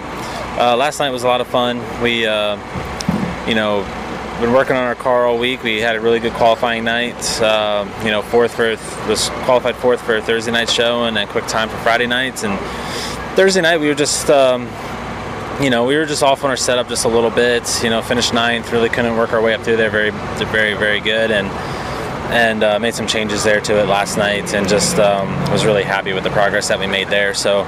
Looking forward to tonight's race, and just uh, we got a good starting spot in our heat race, and just try to get ourselves in a dash and try to win us another one. you know, with the temperatures that we had now, the four days that we've had, this has been the warmest day we've had. You know, we're, we're expected to get up into the mid seventies. It drops at night, but we're going to start at three o'clock today. And I, I th traditionally, I think the sprint cars go out first, so you won't have as many laps on the track, but at the same point, you got some day racing. And, and I know you have a lot of familiarity from the day racing at Ports. I don't know if you can take any of the temperature-wise and, and say, okay, well, this is what the track surface might pick. But like you said last night, the crumbs were there. Yeah, they were. And, you know, today is definitely going to be different because of uh, the earlier start time, and you know, we're going to be racing a lot in the sun, and you know, obviously it's uh, warmer out today, so uh, it's going to take a toll on the racetrack, and uh, they're going to have to do uh, quite a bit of work throughout the night to, to, to keep it racy for us. And um, but they got the equipment here to do it, the personnel here to do it, so um, I know they'll give us a good racetrack to race on tonight. So um, you know, we'll just uh, you know, we'll see how it goes, and uh, just you know, get out there and make good decisions behind the wheel, make good decisions, um, you know, with the um, on the mechanic side of it, and uh, just uh, see where where we end up tonight. So we're going to give it our all, and um, hopefully we find ourselves up front again. How fun was it racing against Justin last night? A lot of sliders, but you guys, you know, one up, one down, one in, one out. Uh, I guess you, when you race these guys as much as you do, you kind of gain their respect, so you know they're not going to slide up into you. Yeah, I mean, we you know, we race each other enough to, all of us race each other enough to know, um, you know, to, to, to have respect for one another, but not only that, to, to kind of know how each other races too, so you can kind of predict what's going to happen, and and uh, how aggressive you need to be with that certain person. And uh, um, you know, both Justin and I are very aggressive drivers, and um, you know, but we show that, you know, amount of respect towards each other, and we have a lot of close calls sometimes, uh, but that's just part of sprint car racing, and we're both out there uh, hungry for wins, and and um, you know, sometimes we just, you know, get to very close quarters racing. So um, all in all, that was just a really fun race for me last night. Um, felt like it was a great race for the fans, and you know, I fell back to third at one point and had to work my way back up uh, past Justin and, and Tyler Courtney there, and uh, you know, very two very good drivers and very good race cars. So um, I'm just really proud of this uh, whole Murray Marks team for their uh, hard work and the effort that they continue to put in every single night to, to give me a, a you know, a great race car to drive, and and um, you know, have a lot of fun times behind the, the number nineteen.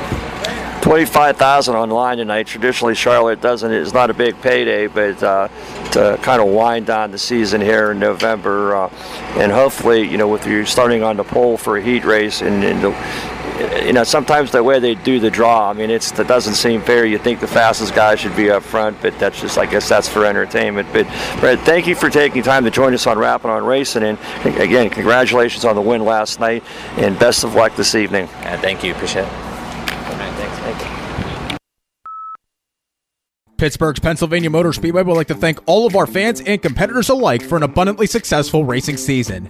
two thousand twenty-three was a historic year for Dirt's Monster Half Mile, and it could not have happened without the support of our marketing partners. Always Safe, Flagging and Traffic Control, Basil Race Fuels, Coca-Cola, Calusi Chevrolet, the Coriopolis Record, Crawford Auto Repair, Falcone's Moon Township Automotive, Hoosier Tire Mid-Atlantic, Isley's, J D Hall Excavating, Octane Customs, Precise Racing Products, Racing Junk dot com, Rorick Automotive Group, Rhino Racing Classifieds, Summit Racing Equipment, T M T Transportation, Yingling Brewing Company, Zarin Truck and Automotive, Zufall Communications. Bigger and better things are currently in the works for two thousand twenty-four. Stay up to date with all of the updates by following us on our social media platforms, including Facebook, X, Instagram, YouTube, and Threads. P P M S dot com will have all of the info that you need as we prepare for our season opener in two thousand twenty-four. The new Pittsburgh's Pennsylvania Motor Speedway, one seventy Kelso Road, Imperial, Pennsylvania, P P M S dot com. Your winner, Ricky Thornton Junior Oh, it's nuts. I uh, had a really good start. I got to got to sixth or fifth there right away, and then uh, I, I started losing track of the guys on the bottom. I'm like, you know what? The top looks pretty good. I can see Shepard running up there, and I I figured if I was going to have a shot to win it, I got to uh, just go now. It, uh, I, I was on Burroughs, uh, D J, Jaco, Darla. Uh, I mean, they, they bust their butts, and our, show, our car's been really fast. Uh, forgot to take my wife last night, so I better make sure I thank her, my kids, uh, my little cats at home, my donkeys. So, had a pretty awesome night, uh, awesome weekend, really. Like I said, uh, my guys bust their butts, so uh, you figure every down day is a day you're not getting better. So, uh, this, this is a new car. It, uh, a lot of guys uh, have mixed mixed feelings, but uh, I, I think this thing is just as good as the car we ran all year. So got to give a big shout out to Hoker Trucking, Ultra Shield seat, Sharp Advantage. Uh, it was pretty demanding up there, and I was super comfortable in the seat. Uh, M P I wheels, uh, All-Star nine oh one, uh, D and E Outside Services, my wife, uh, my family back home, uh, Hoker Trucking, Big River Steel, uh, Coleman Farms, uh, Murdy Farms. There's there's so many great people that help us. High Performance Lubricants. Uh, it's pretty cool having David here. So hopefully we can uh, keep knocking them down. We got still got a few more weeks here. For live coverage of every World of Outlaws event and for extended on-demand race content, visit dirt vision dot com. For full race results, features, and series news, visit world of outlaws dot com. We're to climb out and celebrate his third Outlaw feature win on the big stage here at America's Home for Racing. How about it, race fans? Your feature winner, Ricky Thornton Junior I felt like he was really good in clean air. It was like the closer we got to the lap cars, the more he kind of came back to me. So, uh, I don't know. I felt like our stuff was really good there. I, I really didn't know lately if I needed to move up to the middle and try to get by Tanner or not. Uh, it, this is probably the first weekend actually I haven't had a had a signal guy, so it uh, it's different. But uh, my boys uh, worked their butt off today. We pretty much had this thing destroyed last night. So uh, this I was one of them. Uh, Big River Steel, Hooker Trucking.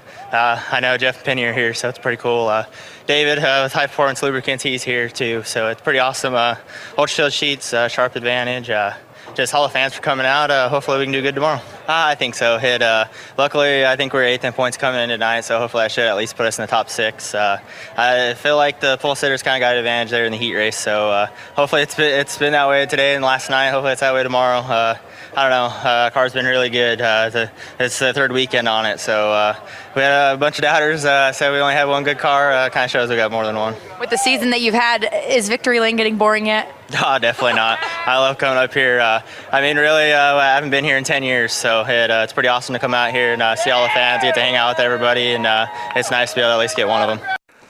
I'd like to take a minute to talk to you about Steve Scarupa Photography. Steve specializes in wedding photography and shoots landscapes for fun. He has separate websites for both brides and weddings. He shoots some badass photos, sometimes people, sometimes racing, and sometimes nature. Steve's work is excellent. You can check him out at steve scarupa photography dot com or four one two brides dot com, which is his wedding website. Steve is your go-to guy for the best photographs in the tri-state area. You won't be disappointed. Are you in need of financial planning or portfolio review? Rick Sabo of R P S Financial Solutions is an independent financial planner who has testified as an expert witness on insurance and investment fraud. He helps people who are concerned about their portfolio or with other financial matters. His services include investments, pension, and four oh one k rollovers, estate planning, life insurance, and long-term care alternatives. As a registered I R S tax preparer, he can assist retirees with the completion of property tax rebate forms and other government tax reduction programs at no charge. Mister Sabo does not charge a fee to meet with potential clients for a fact find. His office is located at five oh six one Route eight, Gibsonia, P A. If you are in need of any of the services that he provides, give him a call at seven two four, four four three, five seven two zero. That's seven two four, four four three, five seven two zero. Or email him at rick dot sabo at j w c email dot com. Securities offered through J W Cole Financial Incorporated, member of FINRA S I P C. Advisory services offered through J W Cole Advisors Incorporated. Neither J W Cole Advisors Incorporated or J W Cole Financial Incorporated, nor its representatives provide legal, tax preparation, or accounting advice. Persons who provide such advice do so in a capacity other than as a registered representative of J W C A, J W C. R P S Financial Solutions and J W C, J W C A are unaffiliated entities. Championship and his first ever as a dirt track at Charlotte Motor Speedway. Rico Abreu's second, Logan Schuhart third, Brent Marks fourth, and Tyler Courtney fifth. And climbing from the cockpit of the Napa Auto Parts number forty-nine, straight up to the full wing dance for the sold-out crowd at the dirt track at Charlotte Motor Speedway. Yeah, I guess I finally made it now that I'm getting booed, so that's a, it's a great feeling. Uh, you know, when you get cheers and boos, you know, that means you made it, I guess. So uh, just happy to be here in front of this large crowd. Uh, happy we were able to, to get our Napa Auto Parts car in victory lane. We've been trying here for a long time, and I think with all the, the points, you're always so conservative, but tonight I felt like uh, we had a car capable of doing it, and I was able to be pretty conservative on the bottom and just keep my tires under me, and just kind of snuck by Rico there at the end and, and tried to uh, just hold him off there coming to the checkered. So just happy to have my wife and daughter here with me, all my team. I mean, they work so hard. Rob Capetta gives us great engines every single night, and uh, Casey King gives us everything we need to, to win these races and championships. So Eric, Ty, Andrew, my wife, my daughter, everyone that supports us, my mom and dad are here. Um, just really neat to, to kind of uh, you know, basically cap it off with a win like this, you know, and, and basically it's like a walk-off homer. So just feels really good, and uh, we're going to celebrate. Yeah, I think it takes two different setups. I think you kind of are set up to run the top and go real fast, or you're set up to go real slow around the bottom. And I uh, just felt like we needed to be on the bottom there, you know, with everything we had going, and feel like you can keep your tires, you know, a lot more under you and keep them cool down there. And it seems to pay off. You know, it, it seems like passing lap cars is even hard on the top, you know, when the guy's real patient on the bottom. So just try to be patient. Uh, I'm just super happy. You know, it's just such a relief. These seasons are so long and so grueling and so hard. Uh, it's just, you know, unbelievable that uh, we've been able to accomplish what we have, have been able to accomplish. Yeah, it's uh, definitely a lot, you know, there, there's a lot of different variables here at Charlotte that, that make you nervous. You know, there's tire wear, and, and the other classes are out there, and they, you know, they kind of wear the track out different than a typical sprint car event. So just try to pay a lot of attention, and, uh, you know, it helps when you get your car good early in the week, you know, and then the track was really consistently good. I thought the racetrack was racing really well each night, um, obviously for how many laps they're putting on it and how early we're starting. So hats off to the, hat, the, the uh, track prep crew. They did a great job, and obviously, uh, we're, we're, we're the happiest people here. Hi, my name is Jason Bush from Bush Brothers Tire Service. We are one of the best tire dealer and repair shops in Allegheny County, offering phenomenal customer service, expert in-house with more than thirty years experience to ensure premium craftsmanship is done start to finish. Bush Brothers Tire Service was started by my Uncle Paul Bush and Father Martin Bush in May of nineteen eighty-five. I, Jason, joined the company in early two thousand. We offer state inspection and emissions testing, tire sales, tire maintenance, wheel alignments, general auto repairs, brake service, and free estimates. We are located at nineteen thirty-one Monongahela Avenue, Swissville, P A, one five two one eight. And for any additional information, you can reach us at four one two, three five one, five three four two. And now, more Rappin' on Racin' with Don Gamble and Dave Oliveri.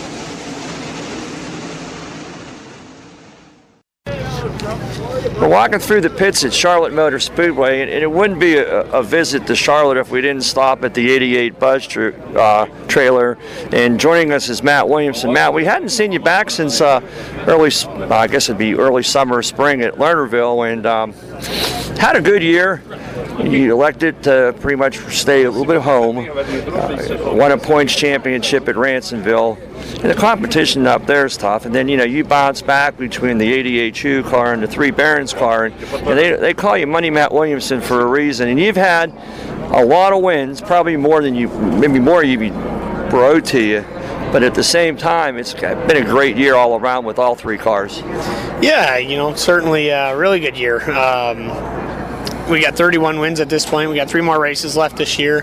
Um, the most we ever had for winning was thirty-one last year. So hopefully we can win one of these down here and get to thirty-two, and um, you know, match our or beat our season high for win win win ra winning races. Charlotte's been good to you, and I think last year you picked out like two out of the three nights, and traditionally here it doesn't seem like you're a really good qualifier, nothing, but last night for qualifying you set yourself up well for the next two nights. Yeah, we're on the pole for tonight and for tomorrow. Um, and, and Gina, traditionally I don't time travel very well, so hopefully uh, hopefully that's a good sign that we got a pretty good car and we can heat race and um, you know, put ourselves up front uh, for the start of the feature. you know, throughout the season, you you, you know, your dad's been like your mentor. You know, you, if you want to say you have a hero, you've worked with him. You know, we see you're doing some body designs by yourself now, but, you know, your dad got elected into the Hall of Fame, and anytime you have someone that's close to you, especially a parent, it has to make Matt Williamson, the son, feel very proud of his dad and what he accomplished.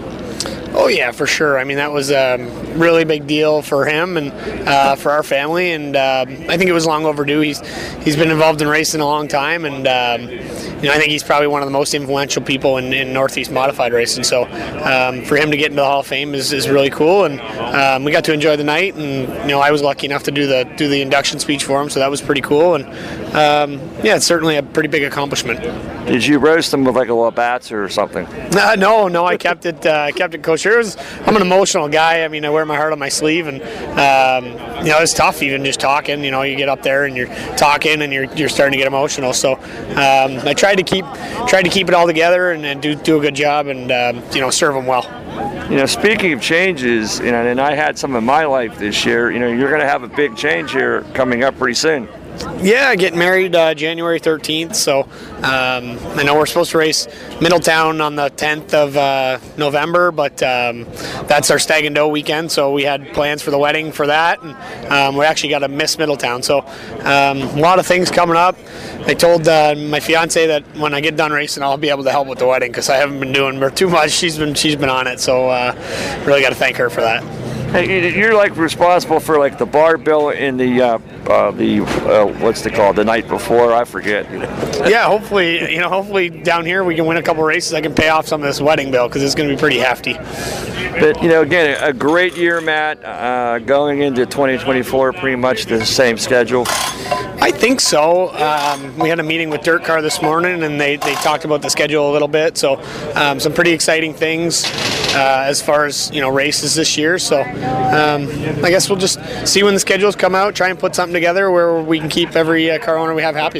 You know, for the you know the dirt car drivers, it seems like the, the you know the sprints now with you know the, the high limit series and what you have with you know Lucas and the World of Outlaws, you guys don't have that midweek series, or if you do, you don't have these uh, abundance of big paying races. No, it's. Um It's, it's it's it's a different time, you know. There's a lot of big big races. Um, we do do some midweek races throughout the summer. Uh, September tends to lean towards you know two or three nights at the same track, and um, then of course you get into Dirt Week and then Charlotte and and um, all them big races. So uh, I like the way the schedule is. Obviously, you know it can be improved a little bit here and there, but um, logistics uh, really play into effect on that. Well, hopefully we'll get off of thirty-one and, and pick up one thirty-two in the next few races. And best of luck on the great season that you've had. And again, congratulations on your upcoming marriage. Yeah, thank you very much. Every day when they open the doors at Zarin Truck and Automotive in South Heights, Pennsylvania, their goal is to provide great customer service by offering affordable automotive and truck repair service performed by highly trained technicians at the highest industry standard. By implementing the latest diagnostic equipment and computerized repair manuals, you can rest assured that your vehicle will be repaired to factory specifications for your specific car or truck. At Zarin Truck and Automotive, they believe in honest repairs and will demonstrate that fully by explaining the repair or service you are receiving, and they'll give you an estimate or quote before work is performed. When you choose Zarin Truck and Automotive in South Heights, Pennsylvania, you are choosing professional automotive repair and maintenance performed by expert automotive technicians. That's Zarin Truck and Automotive in South Heights. It's a Saturday afternoon, the sun's out, and we're at Charlotte Motor Speedway, and we're talking to last night's Big Block Modified winner, Tim Fuller. First of all, Tim, congratulations on the win. You've had success here at Charlotte, but over the years, the track, I mean, though it's still Charlotte Motor Speed, the dirt track, it changes. And last night, no matter where you were, the track had some bite in it, but a lot of crumbs. Yeah, it did. You didn't want to miss that groove. You know, Anthony missed it, and, and I capitalized on it, but, uh, you know, that's what happens. It, It's happened to me the other way, so um, it's still uh, we're still on the big stage here at Charlotte, and these are important races to win. You know, we, we talked about you know Matt and, you know, Anthony, you know, you got past Anthony, then eventually Matt got there. But here, and no matter what division you're in, and if you you have late model experience, and even with the sprints, qualifying and positioning, especially for these big races, with, like you said, everybody being so equal is so important. You know, the win last night, put like you said, put you on the pole of a heat race today, and, and that's big. Well, I mean, I, I look at it as I won, I won that race last night off Wednesday night's performance, because it all comes down to time trial in here. You aren't coming from uh, sixth, seventh, eighth to, to make the draw where you need the draw to be able to start up front. Uh, so everything everything happens on Wednesday, and you, you know, you got to drive the balls off from it on Wednesday to, to be good for Thursday, Friday, Saturday. So um, yeah, it, it, I don't care who it is, Matt Shepard, what he passed, it, and he's been the best car for the last few years. He he got three spots last night. You know, you got to start up front. Yeah, as dominant as he was on Thursday night, again, they, you might have a chance for him six on up, maybe. Other than that, unless you, there are some chips that are falling. But, you know, besides that, you know, it's been a great season. You came down here, you know, we, we kid about on the late model side, you know, it's Dennis Erb and Heather Lynn, the one-man band. You didn't come with much more. No, I didn't. And, and sometimes you, you're dealt that hand and you just go. You come in the most prepared you can be, and let it fall where it falls. And, and fortunately, this time it worked out well. You know, nothing's tore up yet, and, and uh, you know, it was routine maintenance. The other thing too, you, just because you come with the big hauler and the fanciest car, you have years of experience and you have years at here, and, and that, like any time, seat time is always important for a driver. But to have the seat time here and have the experience was very important. Very important. I mean, uh, just like the kid beside me here, he's raced maybe twenty-five, thirty races in his career, and uh, I mean, and I told him, I said, listen, you're racing against uh, guys that have done this twenty, thirty years. You're not going to come down here and set the world on fire. I mean, you are at Charlotte, and where you got to go wide open in a big block. And uh, I said, just take your lumps, like everybody else does, and, and come back again, and you'll be better. The thing that's so unique about Charlotte is the fact that you wouldn't think it carries that much speed. Uh, there's tracks that you race on are probably equal size, but just the, the sheer speed here, getting into the corner, sometimes for a, a gentleman like this young guy that's run twenty, thirty times, it's an experience. It's an experience. I've always said I'd like to put a seat on the front of the car and send somebody into that corner with me and, and just see how fast it is. It, it's it's fast, and when you crash, you crash big. I mean, you saw the sprint car. Um, and when you crash here, you crash big. It's, you're you're carrying a lot of speed. Uh, the corners are so long and sweeping that you don't really get out of the throttle much. Another thing that happened this year, big accomplishment, you got inducted into the Northeast uh, Dirt Modified Hall of Fame. With the amount of talent that that area of the country is provided and some of the legends that you race to get against, it has to be a great honor. It is. I didn't like it at first, but uh, you know, because it automatically labels you as an old guy, but uh, I did it, and, and you know, I, I become eligible, and, and they, they picked me, and it was, it's, it's, it's an accomplishment at the end here uh, to, to be in the Hall of Fame. You don't ever think about that as you're racing, and for all those years, you never even think about it, and then it's, it becomes upon you, and you take it. It's funny, some of the local Hall of Fames back, you know, the Lernerville Hall of Fame, the Pittsburgh Circle Track Hall of Fame, we inducted Brian Schwartzlander in there, and I got some grief because they said, well, he's still racing, and he's not, Not, he's not dead or he's not retired. I said, that should be a criteria to get into a Hall of Fame. And I think as you get older in age, you know, and I'm at sixty-five, you're a little bit younger than I am, it's just, you can sit back there, then induction ceremony, you take it all in, not so much for yourself, but for family and the loved ones. It had to be a special moment. It was, uh, just to see some of the crew members I've had through the years that come out of the woodwork, it was pretty cool. And uh, yeah, it was, it was a great night. Um, I had old car owners there and stuff. It was, it was really neat. Um, And it just, uh, it was all very overwhelming this summer. Well, again, congratulations on the win last night, and best, best of luck as to what Charlotte's going to throw at you this evening. Listen, I just want to go out there and win my heat, or you got to be in the top two and then give it another run. I'd like to, to end on a positive note, because this is my, you know, last race for the year. Nice to go home winning the last one. Again, congratulations. Thank you. Are you in need of financial planning or portfolio review? Rick Sabo of R P S Financial Solutions is an independent financial planner who has testified as an expert witness on insurance and investment fraud. He helps people who are concerned about their portfolio or with other financial matters. His services include investments, pension, and four oh one k rollovers, estate planning, life insurance, and long-term care alternatives. As a registered I R S tax preparer, he can assist retirees with the completion of property tax rebate forms and other government tax reduction programs at no charge. Mister Sabo does not charge a fee to meet with potential clients for a fact find. His office is located at five oh six one Route eight, Gibsonia, P A. If you are in need of any of the services that he provides, give him a call at seven two four, four four three, five seven two zero. That's seven two four, four four three, five seven two zero. Or email him at rick dot sabo at j w c email dot com. Securities offered through J W Cole Financial Incorporated, member of FINRA S I P C. Advisory services offered through J W Cole Advisors Incorporated. Neither J W Cole Advisors Incorporated or J W Cole Financial Incorporated nor its representatives provide legal, tax preparation, or accounting advice. Persons who provide such advice do so in a capacity other than as a registered representative of J W C A, J W C. R P S Financial Solutions and J W C, J W C A are unaffiliated entities. And now, more Rappin' on Racin' with Don Gamble and Dave Oliveri. We're in the midway at Charlotte Motor Speedway, and joining us is Jade Avedisian. Jade is the Toyota, I guess, uh, midget series champion, and, and Jade's from California.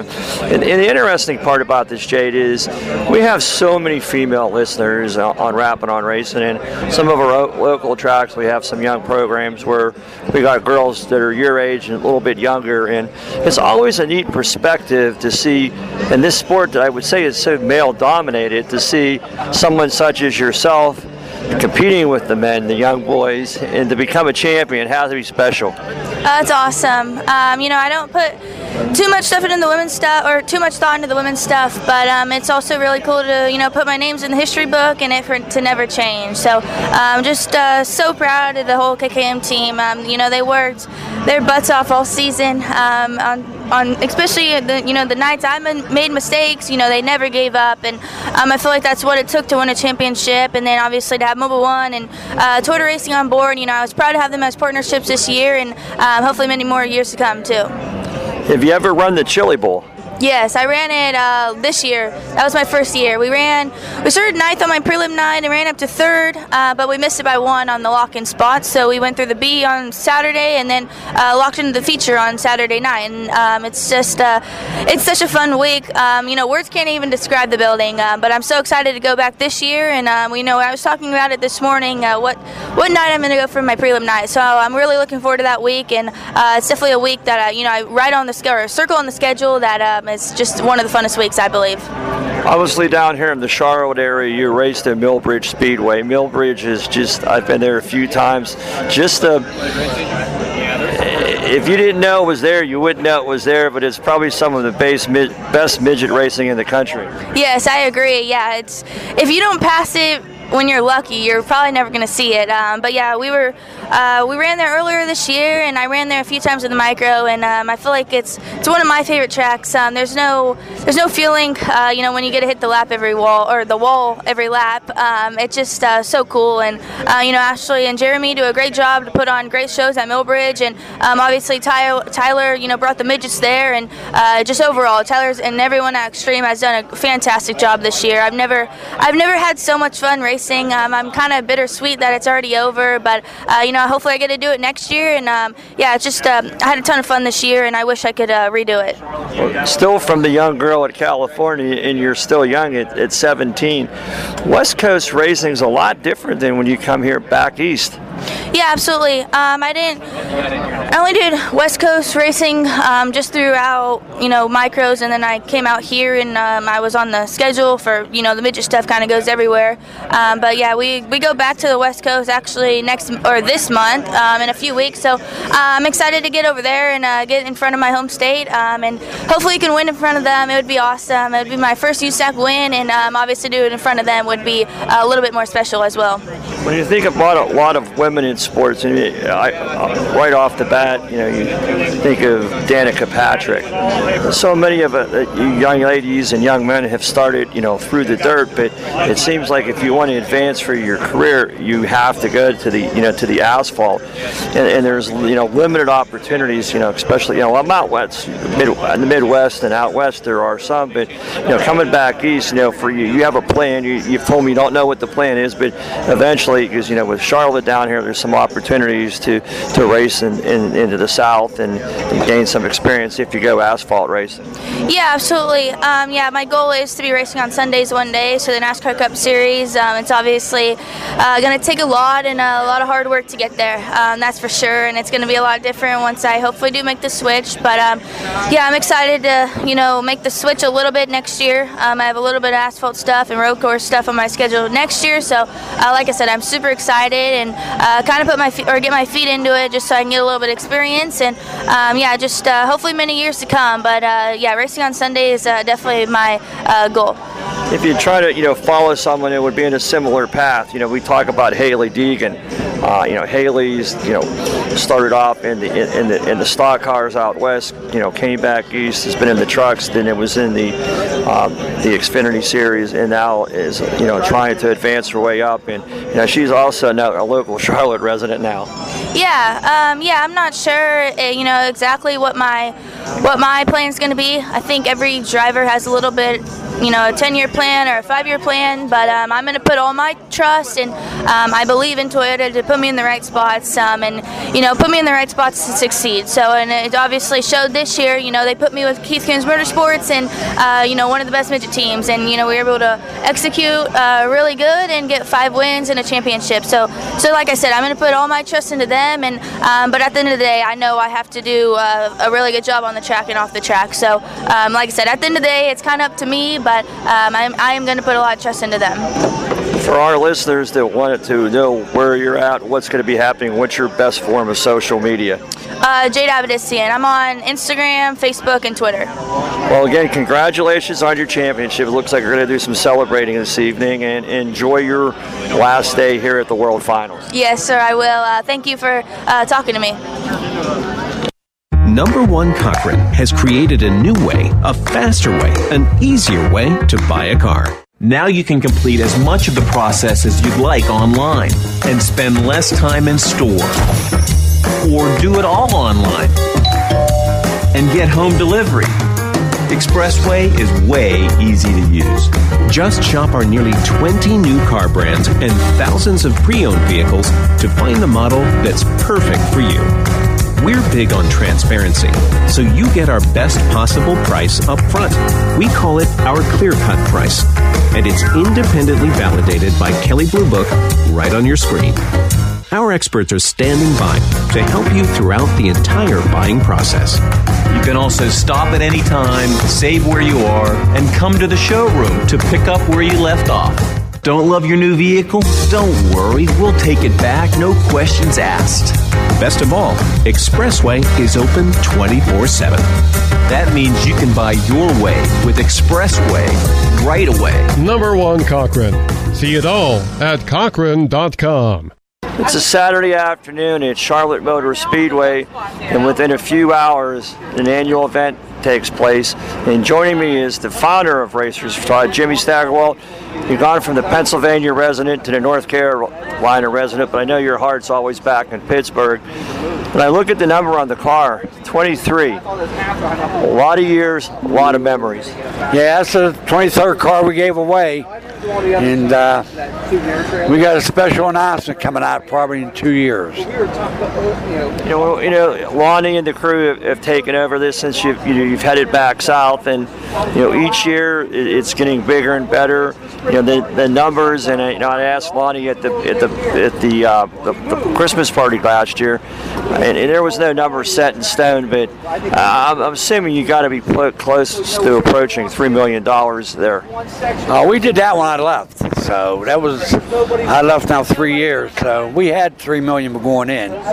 So we're maybe closing on maybe four million. And, and the best part of it is in the last few years, I mean, some of the stories when we go back and, you know, with the Marines, and now it's a little bit diversified. You, you know, first of all, it started with, you know, you reached out to the folks at Children's Hospital and you were giving these kids a gift every day because some of these kids were never going to gift, and some of them may never ever get out of the hospital. But now, in the different uh, the towns and states that they visit, they try to reach out to each one of those organizations, if it's in North Carolina or if it's in Florida, and try to give back.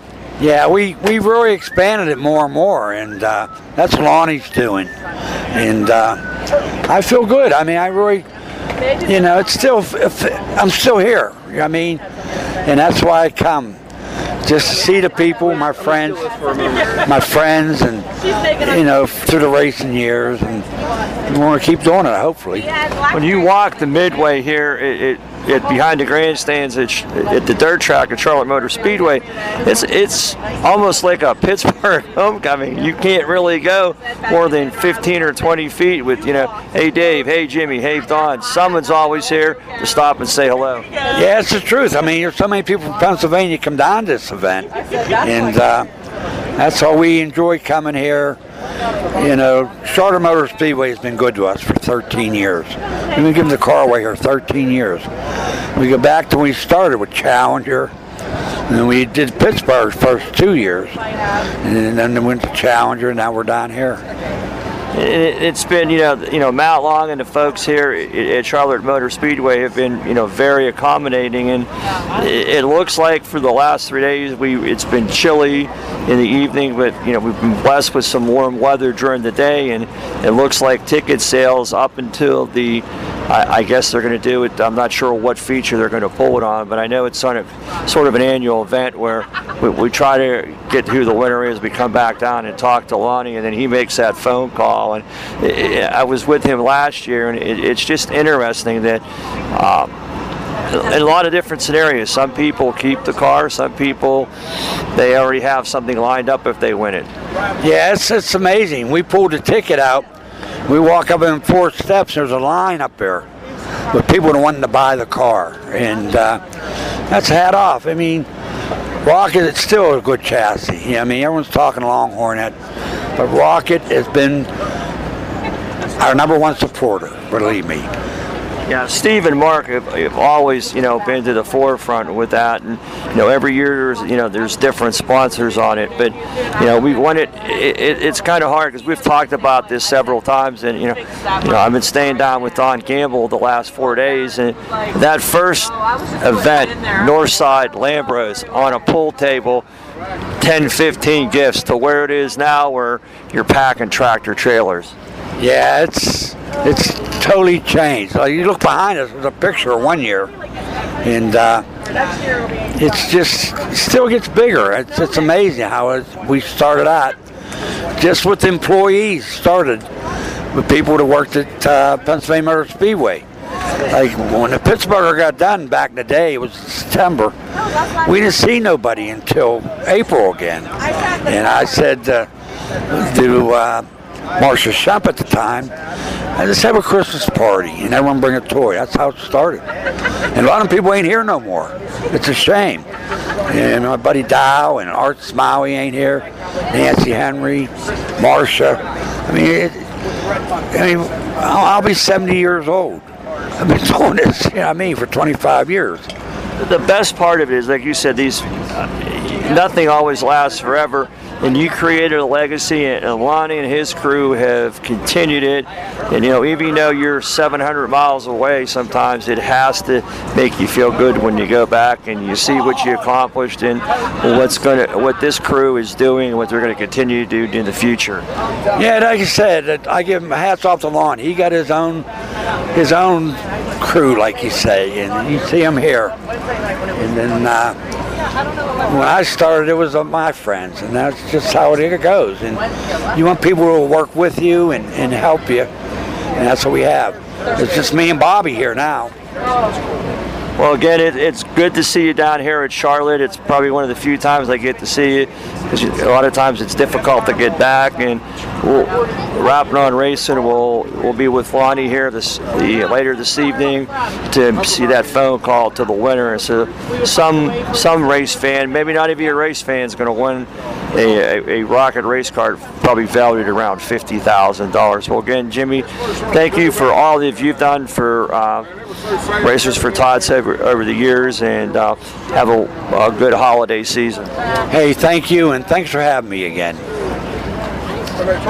Pittsburgh's Pennsylvania Motor Speedway would like to thank all of our fans and competitors alike for an abundantly successful racing season. two thousand twenty-three was a historic year for Dirt's Monster Half Mile, and it could not have happened without the support of our marketing partners. Always Safe, Flagging and Traffic Control, Basil Race Fuels, Coca-Cola, Calusi Chevrolet, the Coriopolis Record, Crawford Auto Repair, Falcone's Moon Township Automotive, Hoosier Tire Mid-Atlantic, Isley's, J D Hall Excavating, Octane Customs, Precise Racing Products, Racing Junk dot com, Rorick Automotive Group, Rhino Racing Classifieds, Summit Racing Equipment, T M T Transportation, Yingling Brewing Company, Zarin Truck and Automotive, Zufall Communications.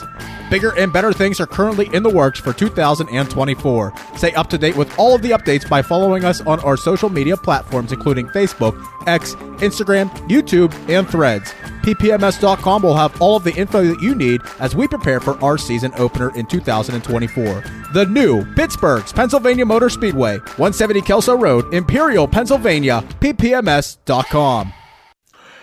I want to take a minute and thank our marketing partners. Number one, Cochran Automotive, Pittsburgh's Pennsylvania Motor Speedway, Zarin Truck and Automotive, and R P S Financial Solutions.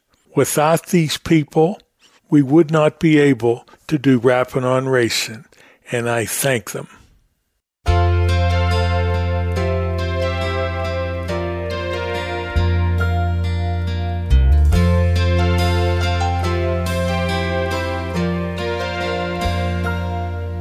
If tomorrow all the things were gone, I'd work for all my life, and I had to start again with just my children and my wife.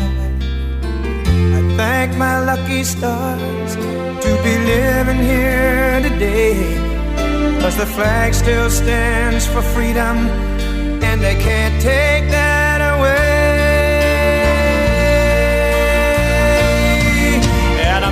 To be an American, where at least I know I'm free, and I won't forget the men who died, who gave that right to me, and I gladly stand up next to you and defend her still today, 'cause there ain't no doubt I love this land. God bless the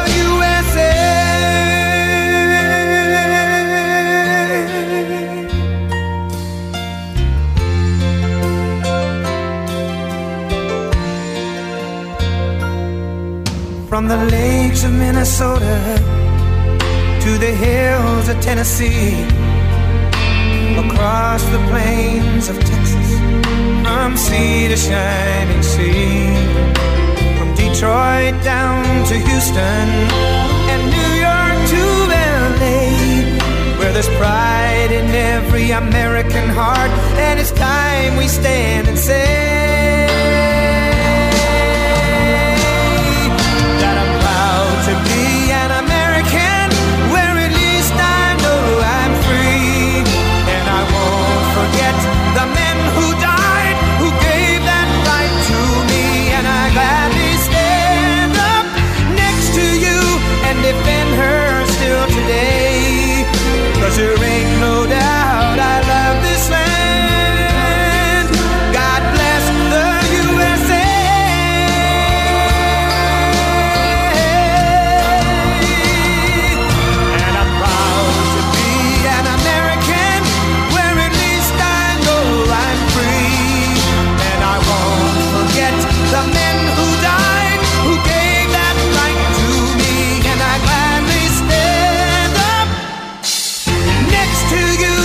Defend her still today, 'cause her ain't